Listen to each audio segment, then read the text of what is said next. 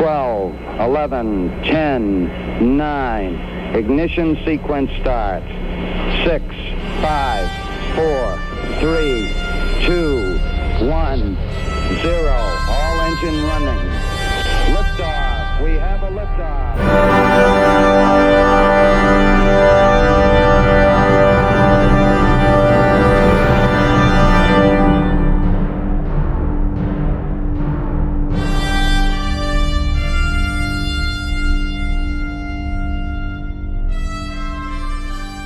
Hallo und herzlich willkommen zur mittlerweile 93. Ausgabe des Countdown Podcasts.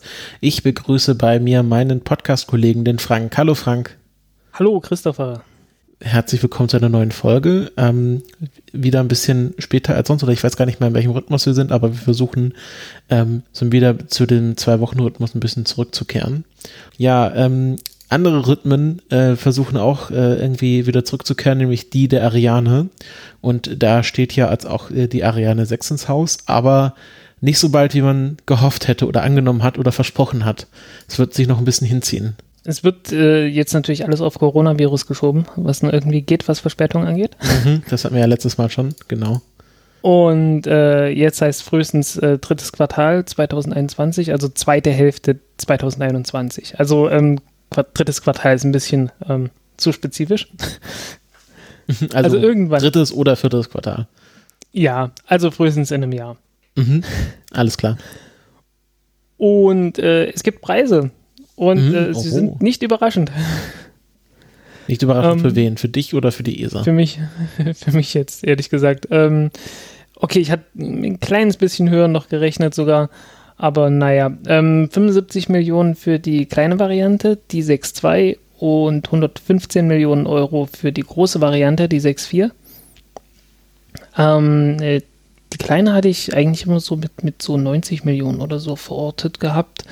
Ähm, aber ich hatte auch gedacht, dass die, dass die große ähm, nur 20 Millionen mehr kostet, weil ähm, der Unterschied sind zwei Feststoffbooster. Wieso ist da ein Unterschied von 40 Millionen? Also ich glaube, da wird die kleine deutlich äh, subventioniert äh, weil zwei Feststoffbooster ist einfach nicht so viel Geld wert.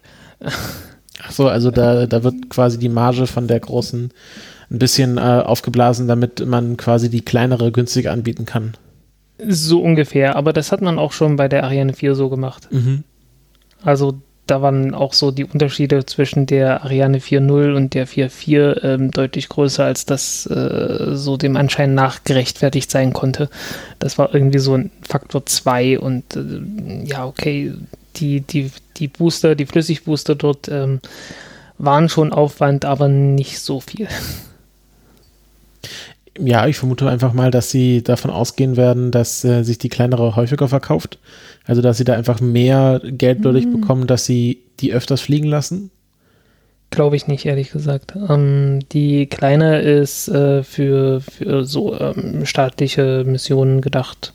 Also so ja, oder andersrum, halt. dass sie einfach davon ausgehen, dass die größere fliegt, äh, öfters fliegt und äh, genau. sie dadurch äh, mehr Geld einnehmen werden und äh, quasi dann, falls die kleinere dann doch gebraucht wird, äh, sie ähm, dann Missionen bekommt, die es vielleicht nicht bekommen würde, wenn sie ein bisschen teurer wäre. Ja, sieht halt buchhalterisch oder buchhalterisch, wie ich gelernt habe, ähm, etwas besser aus. Es ist eine merkwürdige Aussprache. Buchhalterisch, ähm, ja, aber ich sag's eigentlich auch so. Ich sag nicht buchhalterisch. Ja, äh, aber das ist recht seltsam, ja. ja. Ähm, international wird natürlich so eine Rakete in, in US-Dollar immer angegeben, die Preise. Mhm. Und äh, da reden wir dann so von größenordnungsmäßig 85 Millionen US-Dollar für die kleine Variante, die äh, weniger Leistung hat als eine Falcon 9, die es für, ich sag mal, 50 Millionen gibt in der, also ab 50 Millionen für die, ähm, für die wiederverwendbare und wiederverwendete Variante. Mhm. Und die große umgerechnet, naja, 130 Millionen US-Dollar. Da sind wir dann schon in Gebieten von der Falcon Heavy.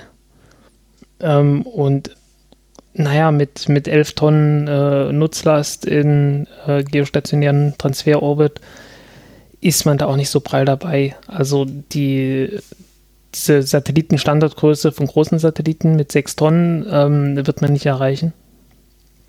Nicht für zwei Satelliten. Und ähm, dann wird es halt, dann wird es halt wirtschaftlich schwierig, das zu begründen. Ähm, ja. Man Ja, darf so- gespannt sein, wie äh, die Japaner die Preise rausgeben ähm, für die H3-Rakete. Mhm. Die kommt irgendwann, ich, äh, also die, die Preise, die sie gesagt hatten, waren 65 Millionen US-Dollar umgerechnet für die, ähm, für die größte Variante, die dann so um die 6 Tonnen ähm, starten kann. Mhm. Es wirkt ja fast so, als, als hofft man irgendwie darauf, dass äh, Space, äh, SpaceX und die anderen so gut ausgebucht sind, dass dann im Grunde für bestimmte Startzeitfenster nur noch die Ariane bleibt. Aber es ist natürlich auch irgendwie kein System, wonach man arbeiten möchte. Ja, ähm, tja, also die, äh, es geht jetzt halt alles an SpaceX. Die US-Raumfahrt hatte ähm, bis vor zehn Jahren praktisch 0% Anteil am kommerziellen Startmarkt. Jetzt sind 66 Prozent. Äh, die, ja, es ist halt so ein Umschwung, genauso krass wie damals, als die ESA ähm, die kommerziellen Satellitenstarts von den USA übernommen hat. In den 80er Jahren. Äh, Also 66 Prozent macht jetzt äh, die USA gesamt aus. Das ist jetzt nicht nur SpaceX. Ja, aber viel mehr als SpaceX ist da halt auch nicht, Ja, äh, was kommerzielles angeht. ist Electron, gilt das noch USA? Also Rocket Lab? Ah, oh, verdammt. Okay, jetzt, äh, das ist jetzt ein Problem, weil ich habe die Quelle nicht mehr im Kopf, welch- von der ich diese 66 Prozent habe. Aber die Größenordnung. Ja, also Rocket aber Lab du hast recht, ja, ja, ja. glaube ich, Hm. ein US-Unternehmen. Die haben halt Ja. nur ihren Raumfahrtbahnhof in Neuseeland. Und- naja, eher umgekehrt. Es ist ein neuseeländisches Unternehmen, sie haben bloß ihren Firmensitz in den USA. Ja, gut, weil sie dann halt mit diesen bestimmten Abkommen da, sonst dürfen sie wahrscheinlich. Genau. Ähm, äh, ok, aber ich vermute, also ich würde es mal zu, äh, zu US-kommerziellen Starts rechnen. Hm. Und wenn Ja. man sagt, okay, SpaceX, dann haben wir, dann haben wir vielleicht noch ein bisschen ULA, äh, Mhm. dann haben wir Electron und äh, ja, so viel ist da jetzt gar nicht mehr, glaube ich. Nö, äh, wir kommen dazu, dass das eine Rakete, oder ziehen wir die kurz vor? Ja, können wir gerne kurz, kurz anschließen, das passt ja gerade. Ja. Die Minotaur-Rakete ähm, soll mal wieder starten. Äh, jetzt im Juli, ich glaube 15. Juli hieß es, ähm, soll ein geheimer Militärsatellit gestartet werden äh, von Wallops aus für 83 Millionen. Ähm, relativ kleine Rakete, bisschen kleiner als die Vega-Rakete, dafür ein kleines bisschen teurer, ähm, aber so die Größenordnung halt. Mhm. Aber Und- ist das jetzt, ga- ganz kurz, wenn ich da reinkretsche, ist Hm? das jetzt technisch gesehen ein Militärstaat, äh, ein, ein kommerzieller Staat? Wenn es Nee, ein das ist, Militärsatellit das ist komplett Militär. Das ist, mh, kann man jetzt nicht behaupten, dass das in irgendeiner Weise kommerziell wäre. Mhm. Ähm, aber ich weiß nicht, ob, die, ob dann nicht doch jemand sagt, äh, es ist doch eigentlich irgendwie kommerziell, weil dahinter steht ja Northrop Grumman Innovation Systems. Mhm. Also die, die Megafirma. Ja, die halt äh, früher mal ähm, Orbital Sciences war und äh, Orbital Sciences hat ja damals die, die alte Militär-Hardware ähm, sozusagen aufgerüstet oder ja, für, für halt Satellitenstarts anstatt von Atombombenstarts. Genau, der Name sagt schon, das äh, war mal früher eine Atomrakete, die Minotaur-Rakete. Oder, Ja, Minotaur 4 in dem Fall. ähm, ähm, also vielleicht nicht unbedingt Atom, aber halt äh, ICBM. Genau, Interkontinentalrakete. Mhm. Ja.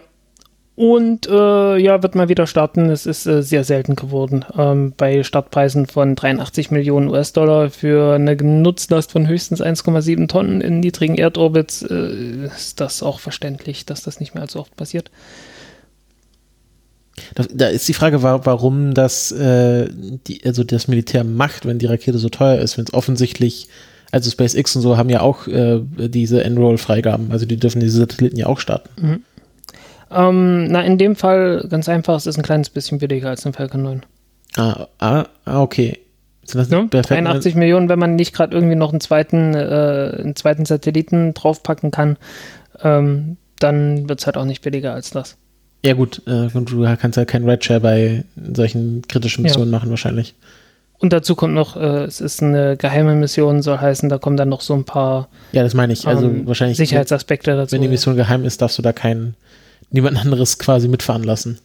Ja, und äh, SpaceX lässt sich das natürlich bezahlen, die ganze, äh, der ganze Aufwand für die, für die Geheimhaltung und so weiter. Ja, ich vermute äh, Northrop Grumman auch. Also wahrscheinlich ähm, Ja, mal natürlich. so den, den Militärbonus, den man äh, automatisch auf die Rechnung draufschlägt. Ja. Ja, soweit ich weiß, ist das bei, äh, ist das bei SpaceX nochmal irgendwas um die 20 Millionen, also dann kommst du so auf 80 Millionen. Ja, gut, dann, Hast dafür aber auch eine Rakete, die zehnmal so viel leistet. ja. Also es wird wahrscheinlich eine komplizierte Berechnung gewesen sein, die die da angestellt haben, was dann dazu geführt hat, dass wir nochmal so eine Minotaur-Rakete aus, äh, aus den Mottenkugeln holen. Also wie viel gibt es denn davon noch? Gibt es irgendwie Zahlen, wie viel da noch von übrig sind? Ich vermute mal, die werden nicht neu gebaut. Keine Ahnung. Ich glaube, die, die werden, äh, die werden halt aufgearbeitet. Also die, die ersten beiden Stufen werden aufgearbeitet. Mhm. Und dann wird geguckt, äh, dass man halt noch die, die restlichen Stufen draufsetzt. Ähm, ich glaube, das läuft echt auf Bestellung. Ich weiß es aber nicht. Okay. Weil also äh, irgendwie genügend rumliegen haben sie. ja, wir haben ja wahrscheinlich genug gebaut damals im Kalten Krieg. Ja, also äh, das ist jetzt nicht so, dass da irgendwie die, die große Knappheit eingesetzt hätte. Es gab regelmäßig Debatten, ähm, dass man die, die Feststoffraketen doch irgendwie kommerziell benutzen könnte und dass das den Markt verzerrt, wenn man es tut und so weiter und so weiter. Ah, das ist auch so eine Frage von, wie viel man auf den Markt schmeißt, um, äh, da, um äh, bis man halt äh, die Preise kaputt macht. Genau. Und die Minotaur ist eine Feststoff, also die erste Stufe ist Feststoff oder wie funktioniert das? Ähm, bis auf die letzte Stufe alles Feststoff. Ah, okay. Also da wird dann ziemlich mit gut der letzten lagerbar. Stufe nochmal Kann man, ja, lagerbar. genau, kann man lange rumliegen lassen. Weiß gar nicht, wie lange, ab, wenn, wann das dann abläuft. Wahrscheinlich irgendwie so ein paar Jahrzehnte. Die sind, glaube ich, die sind, glaube ich, irgendwie kurz vor Ablaufdatum alle. So. ah, okay, verstehe. Was dann doch wieder ein bisschen begrenzt. Aber ja. Ja, werden dann halt wahrscheinlich immer günstiger. Da warten die wahrscheinlich auch äh, noch ein bisschen, bis dann wirklich der Zwang ist, dass man die loswerden muss, bis man dann äh, bucht, dass man vielleicht noch mal ein bisschen dem Rabatt bekommt. So nach dem Hm, Motto, wenn, wenn, du, wenn wir es jetzt nicht, äh, wenn wir euch jetzt nicht den Auftrag geben, dann kriegt ihr die Rakete nicht mal los. Weiß ich nicht. Kann ich nicht kommentieren. Sind wahrscheinlich schon alle abgeschrieben, eh. Wir hatten ein paar Probleme gehabt mit einer gewissen Satellitenkonstellation. Wir persönlich oder? Ja, mit Starlink hatten wir das kleine Problem gehabt, dass das Ganze am Abendhimmel sichtbar ist. Oder am, am Morgenhimmel, je nachdem, halt, wenn es noch dunkel genug ist, dass man Sterne sehen kann. Ähm, übrigens, äh, hast du den Kometen gesehen? Noch nicht. Ähm, äh, kurzer Einschieb. Hättest du Rückflug, heute ne? früh gehabt, die Heute- Chance hattest du heute früh gehabt, Ach, ich dachte, den sieht man in der Abenddämmerung. Äh, der ist im Norden. Soll heißen, der ist einfach oberhalb der Sonne und es ist gerade egal. Ja, aber wenn er jetzt quasi, wenn jetzt die, also wenn ich jetzt irgendwie bei Sonnenuntergang rausschaue, dann sehe ich ihn nicht. Oder wie ist das? Doch, doch, äh, beides. Ähm, der ist halt zwischen Sonne und Nordpol Mhm. und ähm, ähm, entsprechend äh, klemmt der dann so zwischen Horizont und Nordpol. Also wenn ich jetzt heute Abend noch mal rausgehen würde, würde ich ihn auch sehen. Ähm, wahrscheinlich, wahrscheinlich. Ähm, ich habe ihn heute früh um drei gesehen. Da warst du schon wach. Äh, wieder, also irgendwie Ach nicht so. so richtig. Äh, das äh, mh, Mhm. äh, war nicht schön. Aber gute Zeit, um, war nicht die angenehmste Nacht, sagen wir mal so. aber gute Zeit, um Kometen zu, zu schauen. Genau. Ähm, ich dachte, ich hatte halt so auf die Uhr geguckt und, oh, scheiße, um drei. Ähm, und dachte mir dann, na gut, dann kann ich auch mal aus dem Fenster gucken. Das hat sich gelohnt. Ja, ich sehe hier auch gerade äh, zufällig einen Tweet von jemandem aus Exeter, um, der hat auch Mhm. um 3.06 Uhr äh, vormittags äh, getwittert, also um 3 Uhr morgens. Ja. Ähm, hier, Comet Neowise from Medford, Exeter tonight. Ähm, kurze, Äh, leicht, mit, leicht mit bloßem Auge zu sehen, ist echt toll. ja, ja, ja, kurze Info dazu. Neowise steht für Near Earth Object Wide Infrared, äh, warte, jetzt kriege ich sie mir zu sagen, Wide Survey Infrared Survey irgendwas. Explorer. Explore. Tada. Genau, weil der wird nicht mehr von Menschen gefunden, wie damals noch Hale Bob, sondern äh, von einem automatisierten Teleskop äh, im All, nämlich dem Ja, es sind relativ, relativ viele. Ja, ähm, ja, sorry. Ähm, kann man halt mit bloßem Auge sehen. Ähm, damit man die Starlink-Satelliten nicht mehr mit bloßem Auge sehen kann, ähm, bekommen die ja bekanntlich einen Sonnenschirm. Und die erste Ladung von äh, Starlink-Satelliten mit diesem Sonnenschirm steht auf der Startrampe. Äh, Jetzt in dem Moment, wo wir darüber reden, ähm, der Start verspätet sich aber, weil die Rakete nochmal überprüft wird. Ach, keine Wetter, keine Wetter-Violation? Nein, äh, davor war es Wetter und äh, jetzt hatten sie wohl irgendwas gefunden an der Rakete, ohne sich äh, genau darüber auszulassen und äh, wird gerade verschoben. Okay, äh, und nächstes Startfenster ist dann wahrscheinlich einfach einen Tag später, wie immer bei solchen Starts. Ähm, ich glaube, es wird gerade gesucht. Ja, okay, Das also je nachdem, wie lange, ob das was längeres ist, vielleicht muss man die Rakete dann nochmal vom Pad holen. Genau. Ähm, ich habe geschrieben in den Shownotes volle Ladung. Ähm, die volle Ladung ist in dem Fall 37, Sa- äh, 57 Satelliten, ähm, Starlink-Satelliten und äh, zwei, oh verdammt, Black Sky-Satelliten. Mhm. Ähm, ja, waren es Black Sky? Ich glaube Ja, schon. Black ja. Sky, ja. Ähm, Erdbeobachtungssatelliten. Ähm, bisschen schwerer als die drei vom letzten Mal. Deswegen fehlen drei Starlinks statt zwei und es werden nur zwei Satelliten Genau. oben drauf gesetzt. Eine volle Ladung ohne zusätzliches Rideshare wären ja, glaube ich, 60 Starlink-Satelliten. Ja. Auf wie viel kommen wir dann mit den 57? Gute Frage. Ähm, es, äh, es fallen ab und zu ein paar runter. Ah, okay, ähm, schon. Die, halt, Die, die, Test Ja. die Testdinger wahrscheinlich. die Testdinge, ähm, ein paar sind auch einfach defekt. Also wenn festgestellt wird, okay, das Ding ist defekt im, im Orbit direkt nach dem Start, dann fallen die halt sehr schnell runter. Ähm, es gibt auch ein paar, die zwischendurch ausgefallen sind. Ähm, was jetzt im Orbit noch ist und ausgefallen ist, sind so größenordnungsmäßig 1%. Mhm. Also Das ist, ist- das geplant? Ist das der. Nee, das ist nicht geplant. Das ist das, was man, äh, man, man plant, das zu reduzieren. Okay, aber das ist. äh, Die Frage ist jetzt, äh, ist das noch im quasi in der Ma Error, Margin of Error, den man so eingeplant hat? Ähm, ich wüsste nicht, dass irgendjemand besser macht. Okay. Ja, das, das wäre wär meine Frage gewesen. Ja, ich, ich weiß nicht, wie es bei OneWeb aussieht, ehrlich gesagt. Mhm. Keine Ahnung, äh, wie viel davon, ähm, wie viel davon defekt sind und nicht. Ähm, bei SpaceX gucken mir Leute intensiver drauf und reden drüber. Mhm. Und ähm, bei OneWeb habe ich, ich habe noch nicht direkt danach gesucht und ich weiß einfach nicht, ob jetzt äh, von den von den äh, 74, äh, die sie, glaube ich, gestartet haben, ähm, ob davon äh, welche Defekte waren oder nicht. Ich habe das mal jetzt mal kurz ausgerechnet, einfach anhand der Startliste. Also gestartet wurden bisher 540. Ähm, mit den weiteren 57 kommen wir dann auf 597. Und dann ist für Late Juli 2020, also noch diesen Monat, äh, nochmal ein Start geplant. Ähm, ich weiß nicht, ob sich das durch die andere Verzögerung jetzt noch nach hinten verschiebt. Ähm, Mhm. Dann wieder mit ähm, drei Planet Labs äh, Skysets. Ja. Ähm, und dann kommen wir auf insgesamt 655 äh, Starlinks, die bisher gestartet wurden. Ja, das reicht langsam, aber sicher noch nicht ganz, aber ähm, mit noch zwei, drei anderen es dann, glaube ich, für die, für die weltumspannende. Was ich jetzt auch gehört habe, ist, dass irgendwie auf der SpaceX-Seite steht, dass die ersten Beta-Tests des Internets von Starlink äh, auch in Deutschland stattfinden sollen. Ah, okay. Weil wir anscheinend so ein, ein ähm, äh, dritte Weltland, äh, was Internet, äh, Netzabdeckung an, angeht, sind. Ähm, stand Was ja auch korrekt ist. stand irgendwie so, glaub, USA, noch was und Germany. Also es war jetzt auch nicht eine lange Liste. Ja. Tja, das wusste ich ehrlich gesagt gar nicht. Aber naja, ähm, ähm, Brandenburg und äh, irgendwie muss man doch melden können, dass da jemand vom Baum gegurkt ist. Ja, Brandenburg wäre dann mit der neuen Tesla-Fabrik, also ich, ich habe so, also vielleicht hat dann Elon schon mal einen Oh so Deutschland im Hinterkopf gehabt. Hm. Ja, ähm, In Brandenburg ist ein Tesla vor den Baum gegurkt. ja, Der neue ähm, Gräbesong. das Brandenburg, das Brandenburg-Lied. Ich kann es nur empfehlen. Ja, es gibt tatsächlich auch andere Länder. Es gibt, äh, glaub, ich glaube, über Thüringen und Schleswig-Holstein gibt es auch eins. Ja, ja, aber ähm, in Brandenburg habe ich halt gerade gelebt, als ich das zum ersten Mal gehört habe. In Brandenburg lebe ich immer noch. Ich kenne das Lied auch. Und es war äh, korrekt. Ja, also äh, Starlink äh, werden irgendwann gestartet. Äh, VisorSat, ich, also ich, äh, hier steht in den Show Notes diese neue Variante mit den Sonnenschirmen. Heißt die offiziell VisorSat? Ja, nach dem, was ich gesehen habe, ähm, heißen die, glaube ich, so.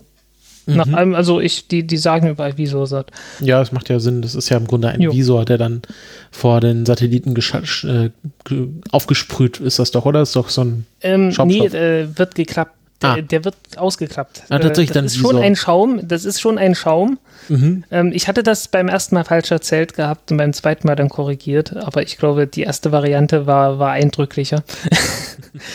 ähm, hat größeren Eindruck hinterlassen. Verdammt. Ähm, erst die Quellen checken, bevor man was sagt. Ähm, nee, das, das ist ein, das wird ausgeklappt, besteht aus einem Schaum, halt damit es leicht ist. Und der große Vorteil ist, dass es nicht direkt im Kontakt mit dem äh, Satelliten ist und äh, deshalb halt den Satellit nicht aufheizt. Das war das große Problem mit der schwarzen Farbe. Mhm. Ähm, ich glaube Okay. nach wie vor, dass das mit dem Schaum, wenn er direkt drauf wäre, wahrscheinlich auch klappen würde. Aber ähm, das hat wohl, äh, so ist wahrscheinlich besser. Das wird wohl Gründe haben. Ja, die werden sich was dabei gedacht haben. Alles klar. Ähm, kommen wir mal weiter zu unserem anderen äh, Problemkind der, der äh, äh, Satellitenkonstellationssysteme. OneWeb und ähm, ich sag mal so, da haben sich zwei gefunden, die äh, irgendwie sich gegenseitig verdient haben, nämlich die UK, ähm, Hm. äh, also nicht nur allein die UK, aber doch mit viel Geld ist jetzt in OneWeb eingestiegen. Aber ich glaube, Ja, da ist noch jemand ähm, anderes dabei.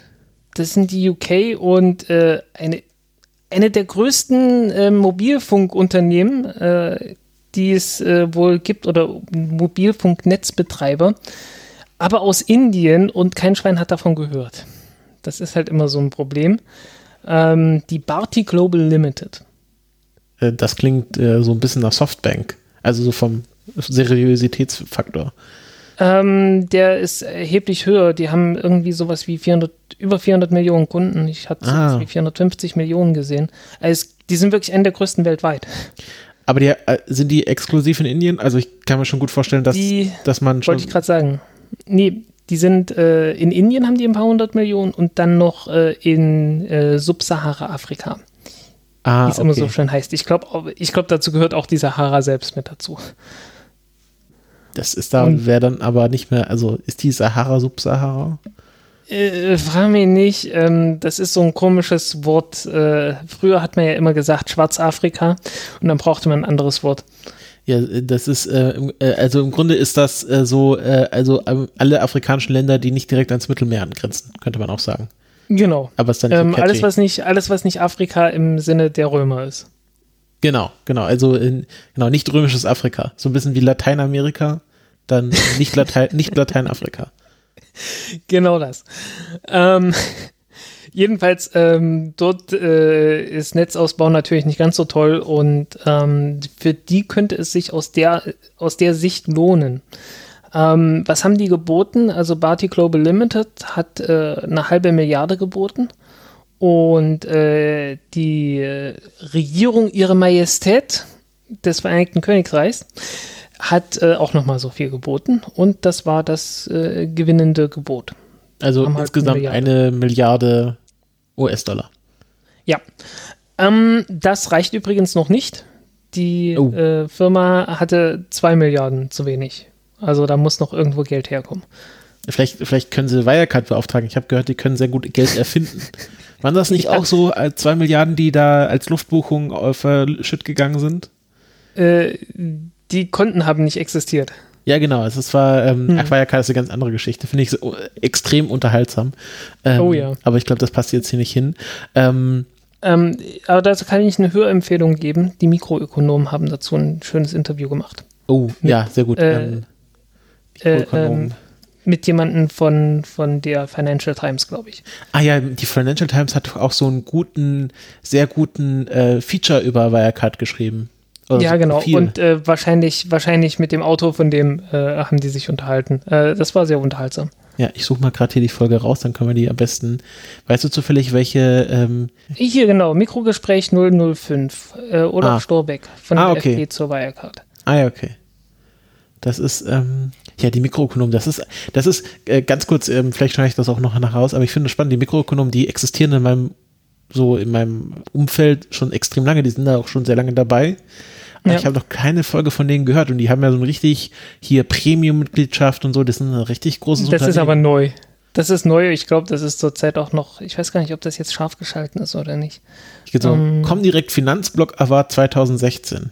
Sonderpreis der Jury. Hm. Ähm, ist ein guter, ist ein guter Podcast. Höre ich regelmäßig. Ja, also ähm, genau, erst seit 2016 haben. Also ich finde immer, ich, ich habe immer so das Gefühl, so, okay, 2016 ist noch nicht so lange her, aber wenn man sich überlegt, Podcast, technisch ist das ja schon Grunde Gründ, 2000, Gründerväter. Ja, ähm, also Ende 2015 äh, ist, äh, also im Dezember 2015 ist äh, zum ersten Mal eine Falcon 9 gelandet. Ja, da haben wir auch, glaube ich, drüber schon gepodcastet. Ja. Also es ist, es ist schon lange her. Mhm. Ah, nicht Gründerväter, sondern Gründereltern. Es gibt auch eine Frau im Team. Ach, das ist der Egghead. Ja. Ah, okay, genau. verstehe. Genau. Das, ist ein, das sind so Leute, die in meinem, in meinem Internetkosmos so äh, um mich herum kreisen oder ich um sie, aber noch genau. nie mit denen so wirklich direkt interagiert habe. Und der AdMH irgendwelche Zahlenkombinationen. Mhm, mhm. Sehr gut, folge ich mal allen. Alles klar, dann haben wir das auch geklärt. Ähm, Kannst du noch ein bisschen was zu OneWeb sagen, äh, was jetzt, ähm, also was die Telekommunikationsfirma mit dem Quark, Quark, vor sich hat, kann ich mir vorstellen. Aber was jetzt ja. die UK damit machen wollen, also wahrscheinlich auch Telekommunikation, mhm. aber warum die Regierung der Verein des Vereinigten Königreichs, haben die nicht irgendwie selber so Internet und so? Gibt es das auf der Insel also, noch nicht? Also, ähm, die UK wird einen Anteil von 20 Prozent haben, glaube ich. Obwohl sie die gleiche Menge an Geld reingeschoben haben? Naja, also in gewissen, also die, die Firma war pleite, also sie war zahlungsunfähig, aber nicht wertlos. Und äh, für eine halbe Milliarde bekommst du jetzt nicht 100% Anteile. Und aber nicht 50%. ah, okay, ich dachte, die haben sich das halt 50-50 geteilt. Und naja, es gibt ja noch ein paar Gläubiger und so. Ah, okay, ja gut. Ja, ich meine, Ariane Space hat ja auch so, ich, also und Airbus hat, glaube ich, auch noch so einen gewissen Anteil und so mhm, mhm. ähm, an der Satellitenfabrik und halt so Zeug, ne? Also das, das ist jetzt, äh, es, es war nicht der, der totale Wegverkauf von allem, sondern äh, von den Teilen, die halt gerade niemand hat, sozusagen, glaube ich. Ähm, bin mir nicht hundertprozentig sicher, wie das genau läuft. Ähm. Jedenfalls, äh, was die UK damit vorhat, ist äh, einmal mit Sicherheit Militär. Ähm, mhm, verstehe. Das ist, äh, das ist so ein Ding, äh, was halt jede jede pleitegegangene Satellitenkonstellation gemacht hat, dass hinterher das Militär da äh, ähm, ähm, kommuniz äh, kommuniziert hat damit. Mhm. Äh, ja, ähm, wir hatten bestimmt schon mal über dieses Buch gesprochen, über Iridium. Ähm, ja, das Buch. Äh, Eccentric Orbits oder irgendwas. Ja, ja, das, ne? das, hat, das hatten wir schon mal erwähnt, genau. Genau, ähm, ja, da lief es ja genauso. Ähm, übrigens auch bei Global Star, ähm, bei, bei Orbcom, die sind auch zwischendurch mal pleite gegangen. Ähm, ich, es gibt noch eins, das fällt mir gerade nicht ein. Ja, ähm, also einmal ist das Militär, dann ähm, das äh, einfach für Regierung selbst da in der Kommunikation dasteht. Das mhm. kann man ja auch mal machen. was natürlich auch heißt, dass eventuell sogar äh, irgendwelche Behörden das damit machen könnten. Ähm, ich meine, wenn du einmal als Staat so eine, so eine Infrastruktur gekauft hast, dann kannst du die natürlich benutzen. Und ähm, man darf auch nicht vergessen, diese Satelliten sind modular. Das heißt, du hast wirklich einen Satellitenbus und ähm, in der Fabrik kann dann, äh, können dann verschiedene Nutzlasten da dran geschraubt werden. Und wenn du die Nutzlasten entsprechend entworfen hast, kannst du damit auch andere Dinge machen. Und ähm, was Großbritannien ja gerne machen möchte, ist ein eigenes Navigationssystem zu haben. Ähm, weil aus Galileo sind sie ja jetzt raus. Ja, weil das Europäische Kommission und nicht ESA ist. Genau. Und ähm, der Vorschlag ist halt, ja, hey, wir haben jetzt eine Satellitenkonstellation, die ist welt, weltumspannend, warum machen wir das nicht damit? Ähm, da gab es ziemlich viel Gejohle rum, äh, weil die meisten Navigationssatelliten sind ja viel weiter oben. Und äh, einfach um die, um die Welt leichter abdecken zu können. Ähm, äh, jetzt geht es halt darum, dass die, du brauchst bestimmte, du brauchst sehr präzise Uhren, um ähm, die Signale senden, senden, zu können, diese Positionierungssignale mhm. und du brauchst auch andere, andere Antennen. Und ich habe das Gefühl, dass OneWeb dafür gar nicht mal so schlecht geeignet ist. weil halt die Satelliten ähm, ja, es sind halt modular aufgebaut. Man kann das halt im Prinzip machen. Es ist jetzt nicht so, dass man, äh, dass man jetzt eine vorgegebene Architektur von einem Satelliten hat, der komplett auf Kommunikation ausgelegt ist und dann äh, wirklich komplett modifiziert werden muss, um da irgendwas anderes mitmachen zu können. Ähm, sondern es ist von Anfang an ähm, flexibel ausgelegt gewesen. Es gibt auch irgendwelche Forschungs- und Erdbeobachtungssatelliten, die, glaube ich, auf diesem Bus aufgebaut werden sollen. Also da, damit kann man echt was machen. Und äh, ich glaube, das ist tatsächlich eine der Ideen, die prinzipiell nicht so verkehrt sind, wie sie gerade aussehen und wie sie von manchen Leuten besprochen werden. Das hängt natürlich alles davon ab, ob das Management dann hinterher dann auch entsprechend gut ist. Und das traue ich der Regierung der UK derzeit nicht zu. Ja, ich glaube, es stellt sich auch so ein bisschen die Frage, also die schießen ja jetzt eine halbe Milliarde äh, US-Dollar in so ein Ding und gleichzeitig, ähm, ja, hat die NHS, äh, fehlt da an allen Ecken und Enden Geld. Äh, UK-Regierung, also britische Regierung, das ist noch mal ein anderes Fass. Ähm, das will ich jetzt nicht aufmachen, aber es ist kein schönes. Das stimmt. Ja, das ist, ähm, äh, ja, es ist halt, äh, weiß man auch nicht, was jetzt da. Also ist auch die Frage, ist das jetzt eine Idee, die irgendwie jemand bei den Tories hatte, also irgendwie aus dem Johnson Circle heraus? Oder war das einfach ein findiger äh, Beamter in der Regierung, der einfach mal eine gute Idee hatte? Und das wird sich wahrscheinlich erst im Nachhinein zeigen, ob diese Investition ja. sich gelohnt hat oder nicht. Ja, wie gesagt, muss man abwarten. Ähm, prinzipiell, das, das ist jetzt nicht irgendwie, dass es mit Ansage und unbedingt äh, schiefgehen muss. Es kann natürlich immer noch schiefgehen mit schlechtem Management. Ähm, aber wie gesagt, es, es muss nicht.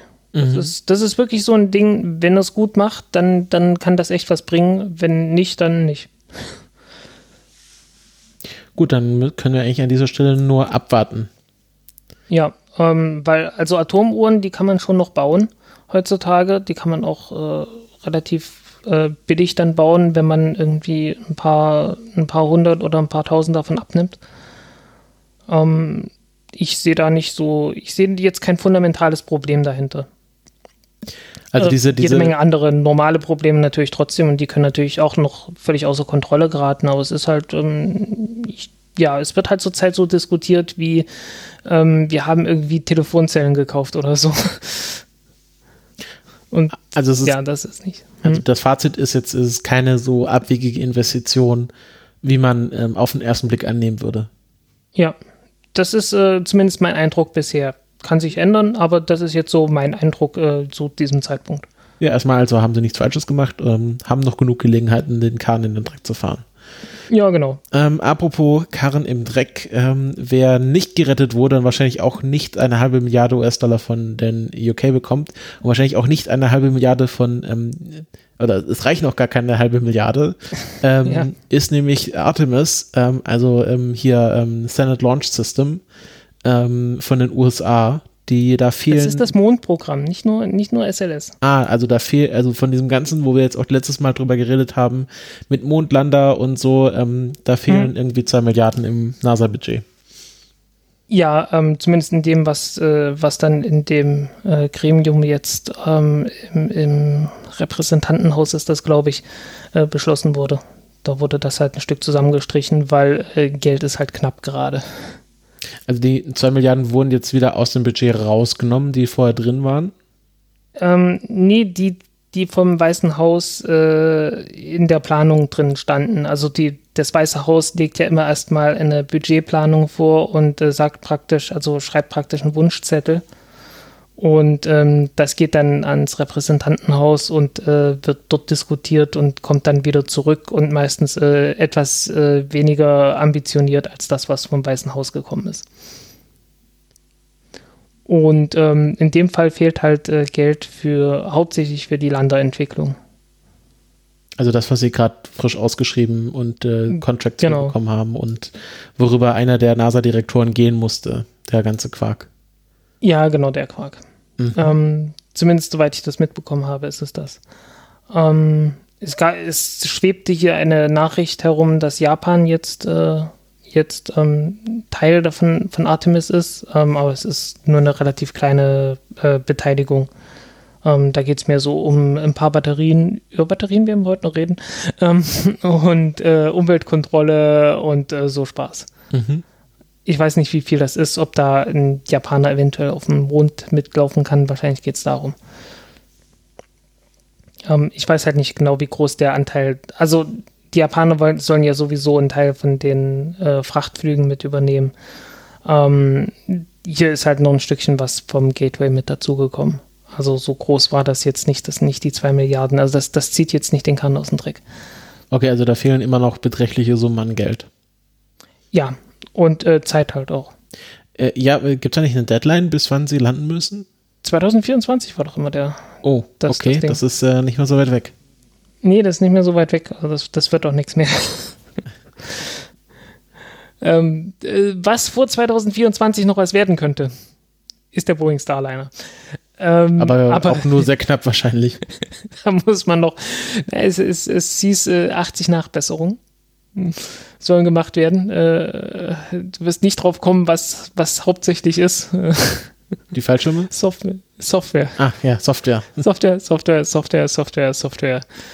Ähm, ja, ähm, wir, wir haben es verlinkt, äh, guckt es euch an. Äh, in Detail kann man da eh nicht drüber reden, weil ähm, so proprietäre äh, Informationen von mhm. Boeing. Mhm. Aber äh, es ist halt, es, es sind halt die Klassiker, die man erwarten würde. Ne? Äh, Testing und Simulation, 21 Recommendations. Äh, war die eine der Recommendation, bitte macht mal eine Simulation? So ungefähr, ja, ja. Äh, halt ein, eine komplette Simulation von Anfang bis Ende, was ja eines der Dinge waren, die einfach gefehlt haben. Ja, ja, genau. Also das nicht nur, dass die Simulation fehlerhaft war, sie haben überhaupt, also das, dass man einmal die komplette Mission von Anfang bis Ende durchspielt, haben sie ja gar nicht gemacht. Das haben sie einfach weggelassen. Ja. Uh, requirements. 10 recommendations including an assessment of all software requirements with multiple logic conditions to ensure test coverage ähm, die hatten ja, die hatten ja, wenn überall, wo so ein, so ein If-Statement war, ne, ähm, haben die ja dann irgendwie einzelne Branchen rausgelassen.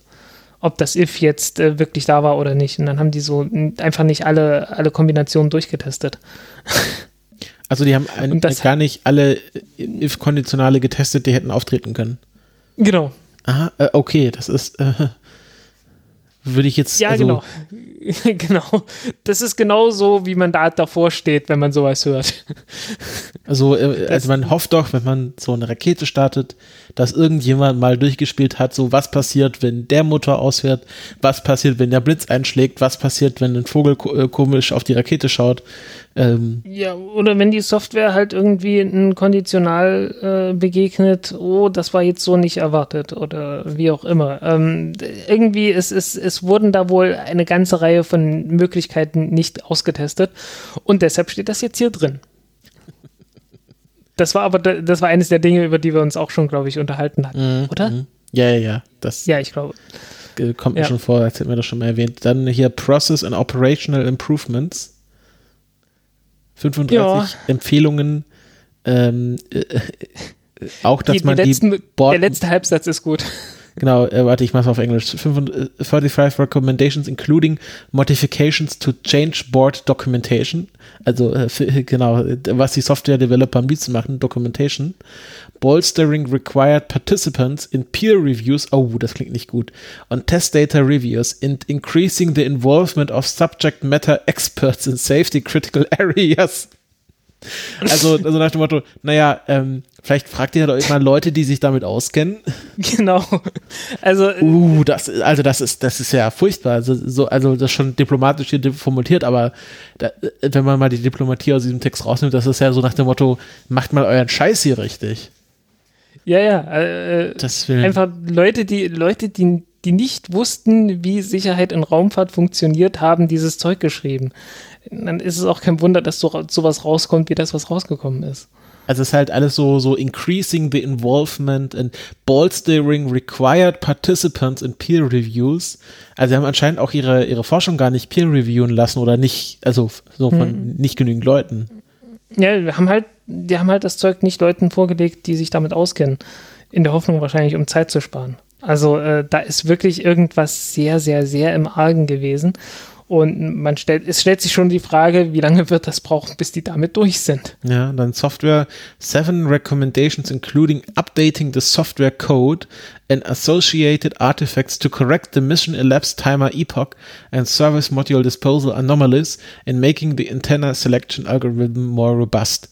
Also das war ja im Grunde der, der, der Knackpunkt bei der, bei der einen Testmission, dass ähm, genau. da die Mission Time nicht richtig übergeben wurde.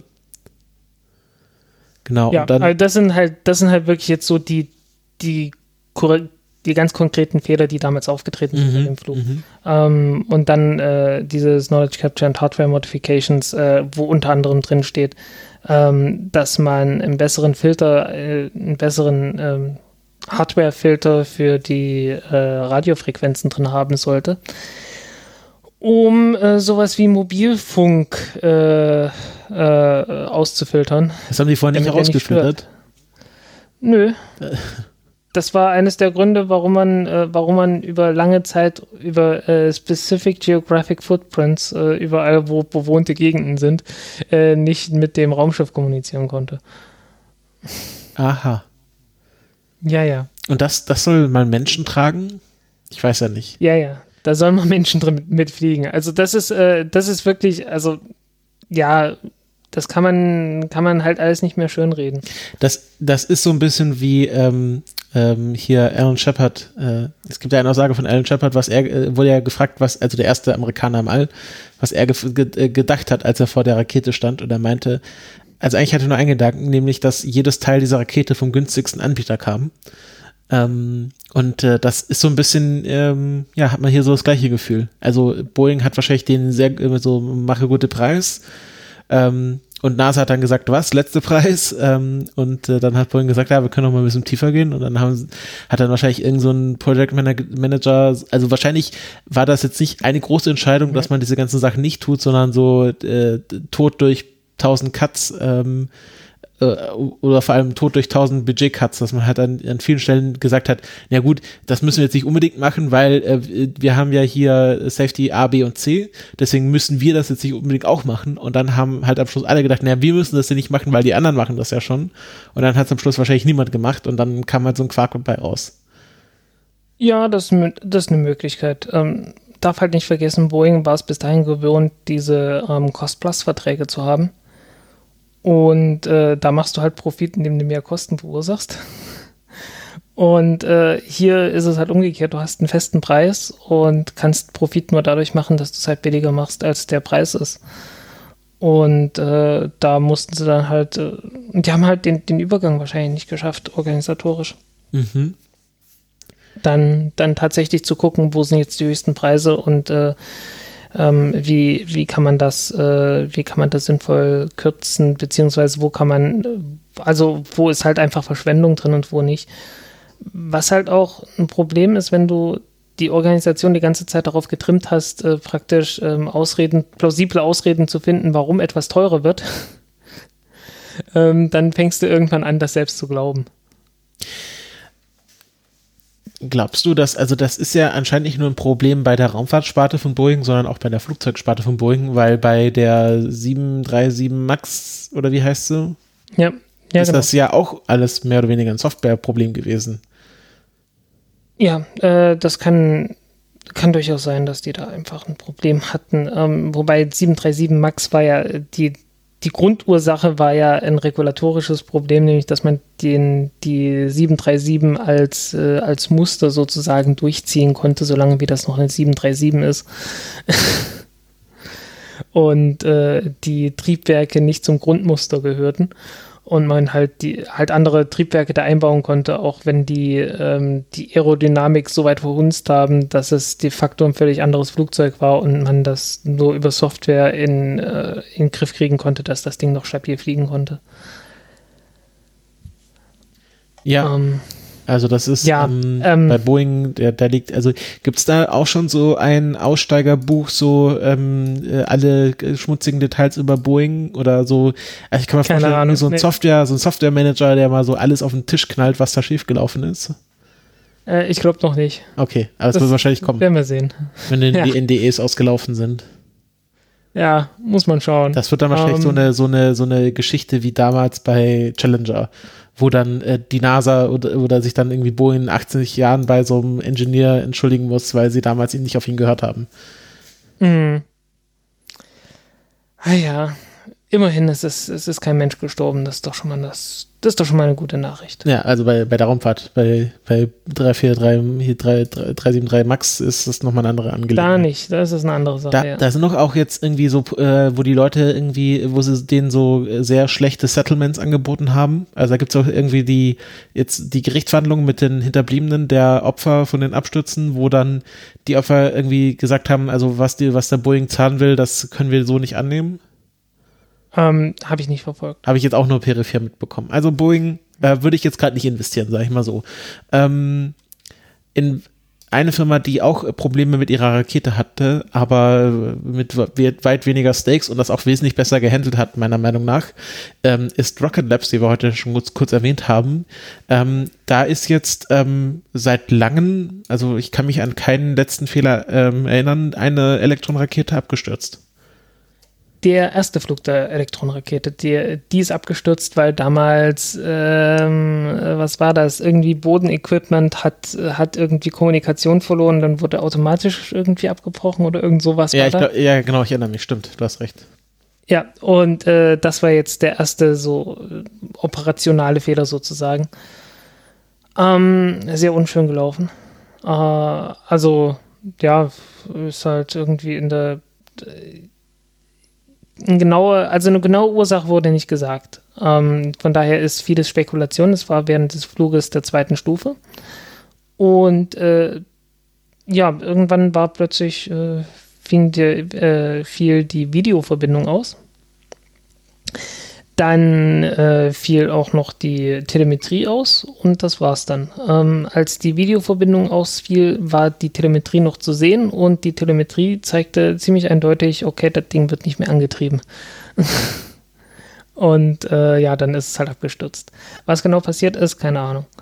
Ähm, Spekulationen gehen natürlich in die Richtung, ähm, das war kurz vor dem Hot Swap, also ähm, dem Punkt, also die, die zweite Stufe von der Elektron hat, ähm, hat äh, zwei verschiedene Sets von Batterien und äh, die ersten Batterien werden einfach abgeschmissen, wenn sie leer sind. Einfach um, um Masse zu sparen halt. Und äh, das war so eine Minute vorher, also bevor das stattfinden sollte, gab es, glaube ich, ein Problem. Das muss aber nicht unbedingt was damit zu tun haben. Ähm, irgendein Problem hat es gegeben. Es gibt noch kein Statement. Kann man nicht wirklich sagen, was es ist. Ähm, ist ein bisschen schade. Die hatten halt äh, gedacht, dass sie jetzt, dass sie jetzt äh, recht schnell ähm, die Startfrequenz erhöhen können Mhm. Und mit einer entsprechend hohen Startfrequenz dann sehr bald, das war jetzt statt, äh, statt 13, statt 17 sollte die, Video, die Wiederverwendung testen. Dass sie das recht bald machen können. Ähm, das wird wohl also etwas länger dauern jetzt. Aber gehört dazu. Ähm, die ersten 14, also die ersten so irgendwie so um, um 12, 13, 14 Flüge herum, äh, da ist immer so das Problem bei den Raketen. Ja, Bei war ja bei der Falcon-Rakete auch nicht viel anders. Ja, da war es äh, Flug Nummer 14, glaube ich. Bei der, ähm, stimmt das? Wo? Nee, ich glaube, es war auf Nummer 15. Egal. Ähm, ja, bei der Ariane 5 war es genau, war's auch sowas in der Größenordnung. Ähm, es war noch eine Rakete, die ich rausgesucht hatte. Ach ja, die Vega-Rakete, da war es da war's der 15. Flug. Ja, stimmt, hier war es der 13. Bei der Falcon 9 und bei der Ariane 5 war es der 14. Flug und äh, bei der Vega-Rakete war es der 15. Flug. Ähm, und das scheint irgendwie so der Punkt zu sein, so um zwölf Flüge herum, ähm, ähm, wenn, da, wenn bis dahin alles gut gegangen ist oder so abgesehen vom ersten Flug oder so alles gut gegangen ist, ähm, dann, dann scheinen die Leute immer so, so zu denken, hey, jetzt läuft's. Lassen ein bisschen nach in der Vorsicht und äh, ja, Ähm, dann gibt's Probleme. was soll ich jetzt sagen? Achso, ja, äh, auf, äh, hier Nutzlast waren, glaube ich, Planet Labs äh, Satelliten. Unter anderem, ja. Ähm, verbesserte DARF-Satelliten, also verbesserte äh, DARF-Satelliten. äh, mit, ich glaube, mit besseren, besseren optischen Filtern und äh, besseren Onboard-Computern und so. Ähm, was die anderen sind, ich habe es nicht mehr im Kopf. Mhm, mhm. Ähm, ja. Aber äh, hier der Peter Pete Beck, äh, oder wer heißt der Peter Beck? Peter Beck, ja. Ähm, der war ja dann auch sehr schnell auf Twitter mit einem Statement, dass ähm, hier irgendwie ein Fehler gab oder wie ja, ist deine Einschätzung ähm, der, so, äh, sag ich mal, äh, Fehlerkultur bei äh, Rocket Lab? Kann man noch besser machen, ähm, weil, also es war halt auch wieder so ein Fall, ähm, wo Livestream und beim Livestream äh, schon irgendwie sehr, sehr deutlich wurde, okay, hier ist ein ernsthaftes Problem und dann hieß es bloß, ja, äh, wir haben nur Videofeed verloren. Das ist halt nicht schön. Also ähm, das sollte man, äh, das sollte man einfach anders machen. Genauso wie bei der Vega-Rakete. Da habe ich es auch gesagt, ähm, okay, da war es noch etwas krasser einfach, weil da irgendwie sehr deutliche Durchsagen kamen. Ähm, dass die, äh, also vor allen Dingen so, so auf Französisch im Hintergrund, ne? Äh, erstens, die Leute sahen irgendwie sehr geschockt aus und äh, mhm. im Hintergrund äh, äh, so auf Französisch die Ansagen, äh, dass die, dass die äh, Flugbahn irgendwie abgefallen ist und sonst irgendwas. Und dann gab es immer noch so Erfolgsmeldungen, weil es halt so auf dem Skript stand. Ganz so krass war es hier nicht, aber es war halt trotzdem immer noch, äh, ja, ähm, fliegt weiter und äh, äh Video ist gerade nicht da, aber wir haben ja noch die Telemetrie. Nur, dass die Telemetrie halt was anderes ansagte. Ähm, war nicht schön, aber es wurde immerhin innerhalb von 20 Minuten oder so ähm, dann, dann auch gesagt, okay, hier äh, gab, das ist abgestürzt. Ähm, trotzdem nicht schön. Mhm, mhm. Ähm, gut, äh, eine weitere abgestürzte Rakete ist äh, die, oh, jetzt muss ich mir auf die Sprünge helfen. Kuaizhou. Die, die, Kuai, die Kuaizhou-Rakete. Ah, den Namen habe ich schon mal gehört, aber ich glaube, ich habe noch nie gelesen. Ähm, ja. Eine neue kommerzielle chinesische Rakete. Ja, ähm, beim ersten Flug abgestürzt. Was soll ich dazu sagen? Es hat dieses Jahr sechs Raketenabstürze gegeben. Ich kriege sie jetzt nicht mehr alle zusammen. Ähm, Quaijo 11 war eine, Lange Marsch 7a war eine. Ich weiß nicht, was die anderen drei waren. Ähm, fünf, von den, fünf von den sechs waren äh, Erstflüge von irgendwelchen Raketen. Und äh, das hier war jetzt äh, die fünfte Rakete, die beim Erstflug abgestürzt ist. Und es sollen dieses Jahr noch ein paar mehr Erstflüge kommen. Tja. Ähm, Läuft gerade nicht so für die chinesische Raumfahrt. Nö, es ist halt so, naja, neue Raketen halt, ne? Kann halt. Stürzen öfters mal ab als ältere Raketen. Genau.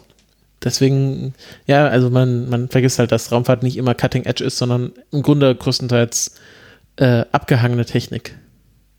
Ja. Meistens hat man halt Raketen, die schon mal schon öfters mal geflogen sind, dann wird's halt auch, dann, dann sind die Fehler schon durch, die man am Anfang äh, noch hatte. Jo, ähm, ja, wollte ich halt noch mit erwähnen, der Vollständigkeit halber. Ähm, dann die Vakuumpumpe, über die wir uns beim letzten Mal unterhalten haben, von Applied Ion Systems. Die kleine ähm, Vakuumpumpe. Die ist da. Ja. Also, ja, die ist so da. So klein ist sie gar nicht, aber kleiner als wahrscheinlich die in echten Satelliten. Ähm, naja, also die, die du für eine, für eine richtig große äh, Vakuumkammer brauchst, äh, das sind nochmal andere Größenordnungen.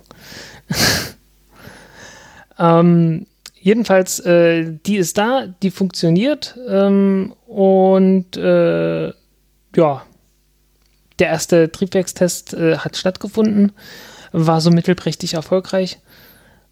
Ähm, was halt normal ist, weil äh, das, das Ionentriebwerk, das er da zusammengebastelt hat, ähm, war halt zum ersten Mal, es war noch ungetestet und äh, er hat halt äh, vor Dingen Probleme gehabt mit, mit ähm, ähm, wie, wie sagt man das, äh, mit so Blitzen, also so, so Spannungsüberschlägen auf dem, auf der Leiterplatine.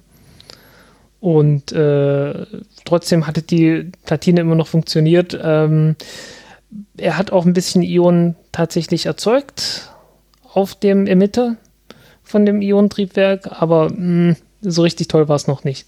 Da wird noch mal Hand angelegt werden. Ähm, die, er hat ja auch noch ein äh, gepulsten Plasma, ein gepulstes Plasmatriebwerk, über das wir uns kurz unterhalten haben. Und davon gibt es eine neue Version und die wird jetzt irgendwie im nächsten Monat getestet, glaube ich. Hat er vorhin erst gerade getweetet, äh, dass die äh, ja, dass die Konstruktion jetzt fertig ist und äh, dass das dann demnächst getestet wird. So ein Freue ich mich drauf. kurzes Plasmatriebwerk ist jetzt aber kein Ionentriebwerk. Nee, nicht wirklich. Also das ist so die, die simpelste Form von ähm, elektrischen Antrieb, die du dir vorstellen kannst. Äh, du erzeugst halt einen Funken, also so einen Blitz, Mhm. und äh, verdampfst damit ein bisschen Teflon und das Teflon fliegt halt weg. Und ähm, ja, das äh, ist halt ein Antrieb. Okay. Schmeißt halt Teflon hinten weg, indem das einfach sehr heiß aufheizt. Ja. Und er kriegt das halt hin mit so äh, 2 Watt oder so. Das, äh, äh, ja, 2 Watt und wie viel Volt äh, oder was da die. Gibt noch Watt Äh, und Volt. naja, Watt, Watt ist die, äh, Watt ist ja die, die, ähm, die Energiemenge pro Sekunde. ah, okay. Und äh, ja, damit wird halt, äh, das ist halt so die Größenordnung, die du zur Verfügung hast, wenn du so ein Pocket Cube hast. So 5 mal 5 mal 5 Zentimeter. mhm. Und wenn du da so ein kleines Triebwerk noch reinbaust, ähm, allzu viel Energie hast du da nicht. Ähm, und die wird dann halt, äh, damit werden dann halt ähm, Kondensatoren geladen und irgendwann sehr schnell entladen und dann entsteht der Blitz und äh, damit kannst du dann dein Teflon verdampfen. So.